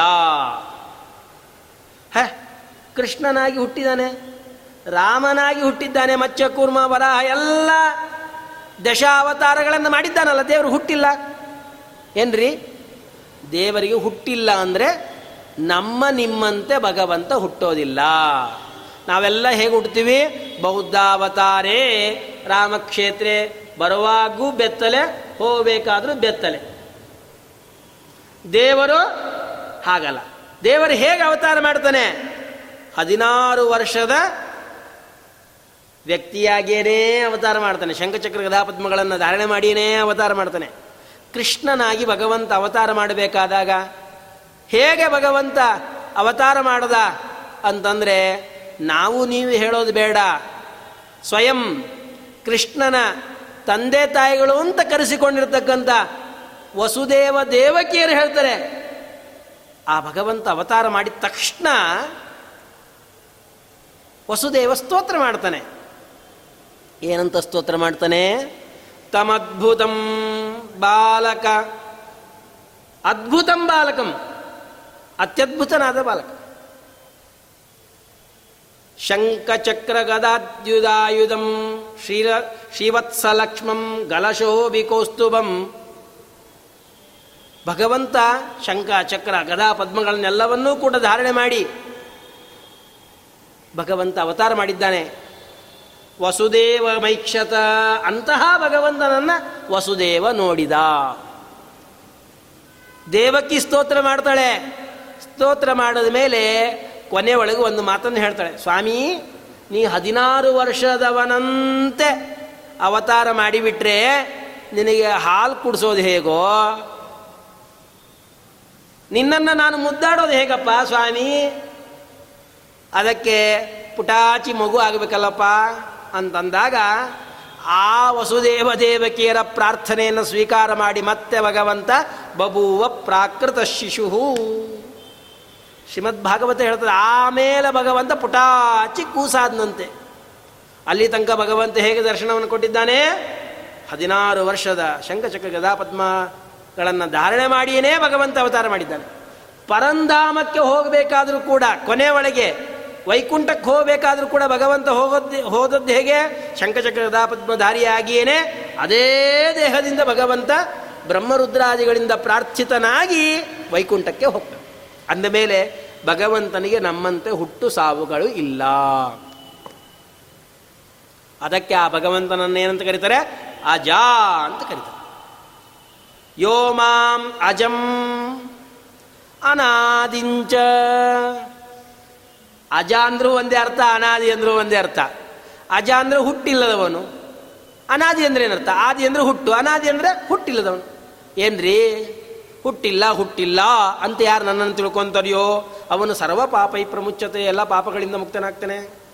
ಅದಕ್ಕೆ ಶ್ರೀಮದ್ ಆಚಾರ್ಯರು ಅರ್ಥವನ್ನು ಬರೀತಾರೆ, ಅಜ ಅಂದ್ರೆ ಹುಟ್ಟಿಲ್ಲ ಅಂತ ಅರ್ಥ. ಅನಾದಿ ಅಂತಂದ್ರೆ ಹುಟ್ಟಿಲ್ಲ ಅಂತ ಅರ್ಥ ಅಲ್ಲ, ಅನಾದಿ ಅನ್ನೋ ಶಬ್ದಕ್ಕೆ ಬೇರೆ ಅರ್ಥ ಇದೆ. ನೋಡ್ರಿ, ಶ್ರೀಮದ್ ಆಚಾರ್ಯ ಹೇಳಿದ್ರೆ ಗೊತ್ತಾಗಬೇಕು. ಇಲ್ಲ ಅಂತಂದ್ರೆ ನಮಗೇನು ಗೊತ್ತಾಗ್ತಿರ್ಲಿಲ್ಲ. ಅನಚೇಷ್ಟ, ಚೇಷ್ಟೈತ, ಆದಿಶ್ಚ, ಸರ್ವಸ್ಯೈತಿ ಅನಾದಿ ಅನಾದಿ ಅನ್ನೋಲ್ಲಿ ಎರಡು ಶಬ್ದಗಳಿದೆ. ಅನ, ಆದಿ. ಆದಿ ಅನ್ನೋ ಶಬ್ದಕ್ಕೆ ಎಲ್ಲರೂ ಅಂತ ಅರ್ಥ. ಅನ ಅನ್ನೋ ಶಬ್ದಕ್ಕೆ ಚೇಷ್ಟೆಯನ್ನು ಮಾಡಿಸುವವನು. ಅವರ ಕಡೆಯಿಂದ ಕೆಲಸಗಳನ್ನು ಮಾಡಿಸುವವನು ಅಂತ ಅರ್ಥ. ಅನಾದಿ ಅಂದ್ರೆ ಏನರ್ಥ? ಎಲ್ಲರ ಕಡೆಯಿಂದ ಆಗುವಂತಹ ಕೆಲಸಗಳನ್ನು ಮಾಡಿಸ್ತವನು ಯಾರು? ಆ ಭಗವಂತನೇ. ಸರ್ವಚೇಷ್ಟ ಪ್ರವರ್ತಕ. ನಮ್ಮಲ್ಲೆಲ್ಲರಲ್ಲೂ ಇದ್ದು ಆ ಭಗವಂತನೇ ನಮ್ಮ ಕಡೆಯಿಂದ ಎಲ್ಲ ಕೆಲಸಗಳನ್ನು ಮಾಡಿಸ್ತಾನೆ. ಅದನ್ನೇ ಧ್ರುವರಾಜರು ಸ್ತೋತ್ರ ಮಾಡ್ತಾರೆ. ಕಣ್ಮುಚ್ಚಿ ಕೂತಿದ್ರು ಧ್ರುವ ಕೂಸು, ಐದು ವರ್ಷದ ಕೂಸು. ಆ ಭಗವಂತನನ್ನು ಧ್ಯಾನ ಮಾಡ್ತಾ ಕುಳಿತಿದ್ದಾರೆ. ದೇವರು ಪ್ರತ್ಯಕ್ಷನಾದ ದೇವರು ಪ್ರತ್ಯಕ್ಷನಾದರೂ ಕೂಡ ಧ್ರುವರಾಜರ ಕಣ್ಣೇ ಬಿಡಲಿಲ್ಲಂತೆ. ಎಷ್ಟೊತ್ತಾದರೂ ಕಣ್ಣು ಬಿಡಲಿಲ್ಲ. ನಾವೆಲ್ಲ ತಿರುಪತಿಗೆ ಹೋದಾಗ ಕೀವಲ್ಲಿ ನಾವು ನಿಂತ್ಕೊಳ್ತೀವಿ. ದೇವರ ಸಲುವಾಗಿ ನಾವು ಕಾಯ್ತೀವಿ. ಆದರೆ ಧ್ರುವರಾಜರ ಹತ್ರ ದೇವರು ಬಂದಾಗ ಧ್ರುವರಾಜರ ಸಲುವಾಗಿ ಕಾಯ್ತಾ ಇದ್ದಂತೆ ತಾಸುಗಟ್ಟಲೆ ಆಗುತ್ತೆ. ಈ ಮಗು ಕಣ್ಣೇ ಬಿಡ್ತಾ ಇಲ್ಲ. ಒಳಗಡೆ ಆ ಭಗವಂತನ ರೂಪವನ್ನು ನೋಡ್ತಾ ಸಂತೋಷವನ್ನು ಪಡ್ತಾ ಇದ್ದಾರೆ. ಧ್ರುವರಾಜರು ಕಣ್ಣೇ ಬಿಡಲಿಲ್ಲ. ಆವಾಗ ಭಗವಂತ ಒಳಗೆ ಇರತಕ್ಕಂಥ ತನ್ನ ಬಿಂಬ ರೂಪವನ್ನು ಸ್ವಲ್ಪ ಮರೆಮಾಚಿದ್ನಂತೆ. ಓ, ಎಲ್ಲಿ ಕಾಣಿಸ್ತಾ ಇತ್ತು, ಎಲ್ಲಿ ಹೋಯ್ತು ಅಂತ ಕಣ್ಣು ಬಿಟ್ಟು ನೋಡಿದ್ರೆ ಸಾಕ್ಷಾತ್ ಭಗವಂತ ನಿಂತಿದ್ದಾನೆ. ಶಂಕಚಕ್ರ ಗದಾಪತಿಗಳನ್ನು ಧಾರಣೆ ಮಾಡಿ ವಾಸುದೇವ ರೂಪಿಯಾಗಿರ್ತಕ್ಕಂಥ ಭಗವಂತ. ಏನು ಮಾಡ್ಬೇಕು ಗೊತ್ತಾಗಿಲ್ರಿ? ಈ ಆಶ್ಚರ್ಯ ನಮ್ಮ ಅನುಭವಕ್ಕೆ ಬರ್ತದೆ. ಹೇಗೆ ಬರ್ತದೆ ಗೊತ್ತಾ?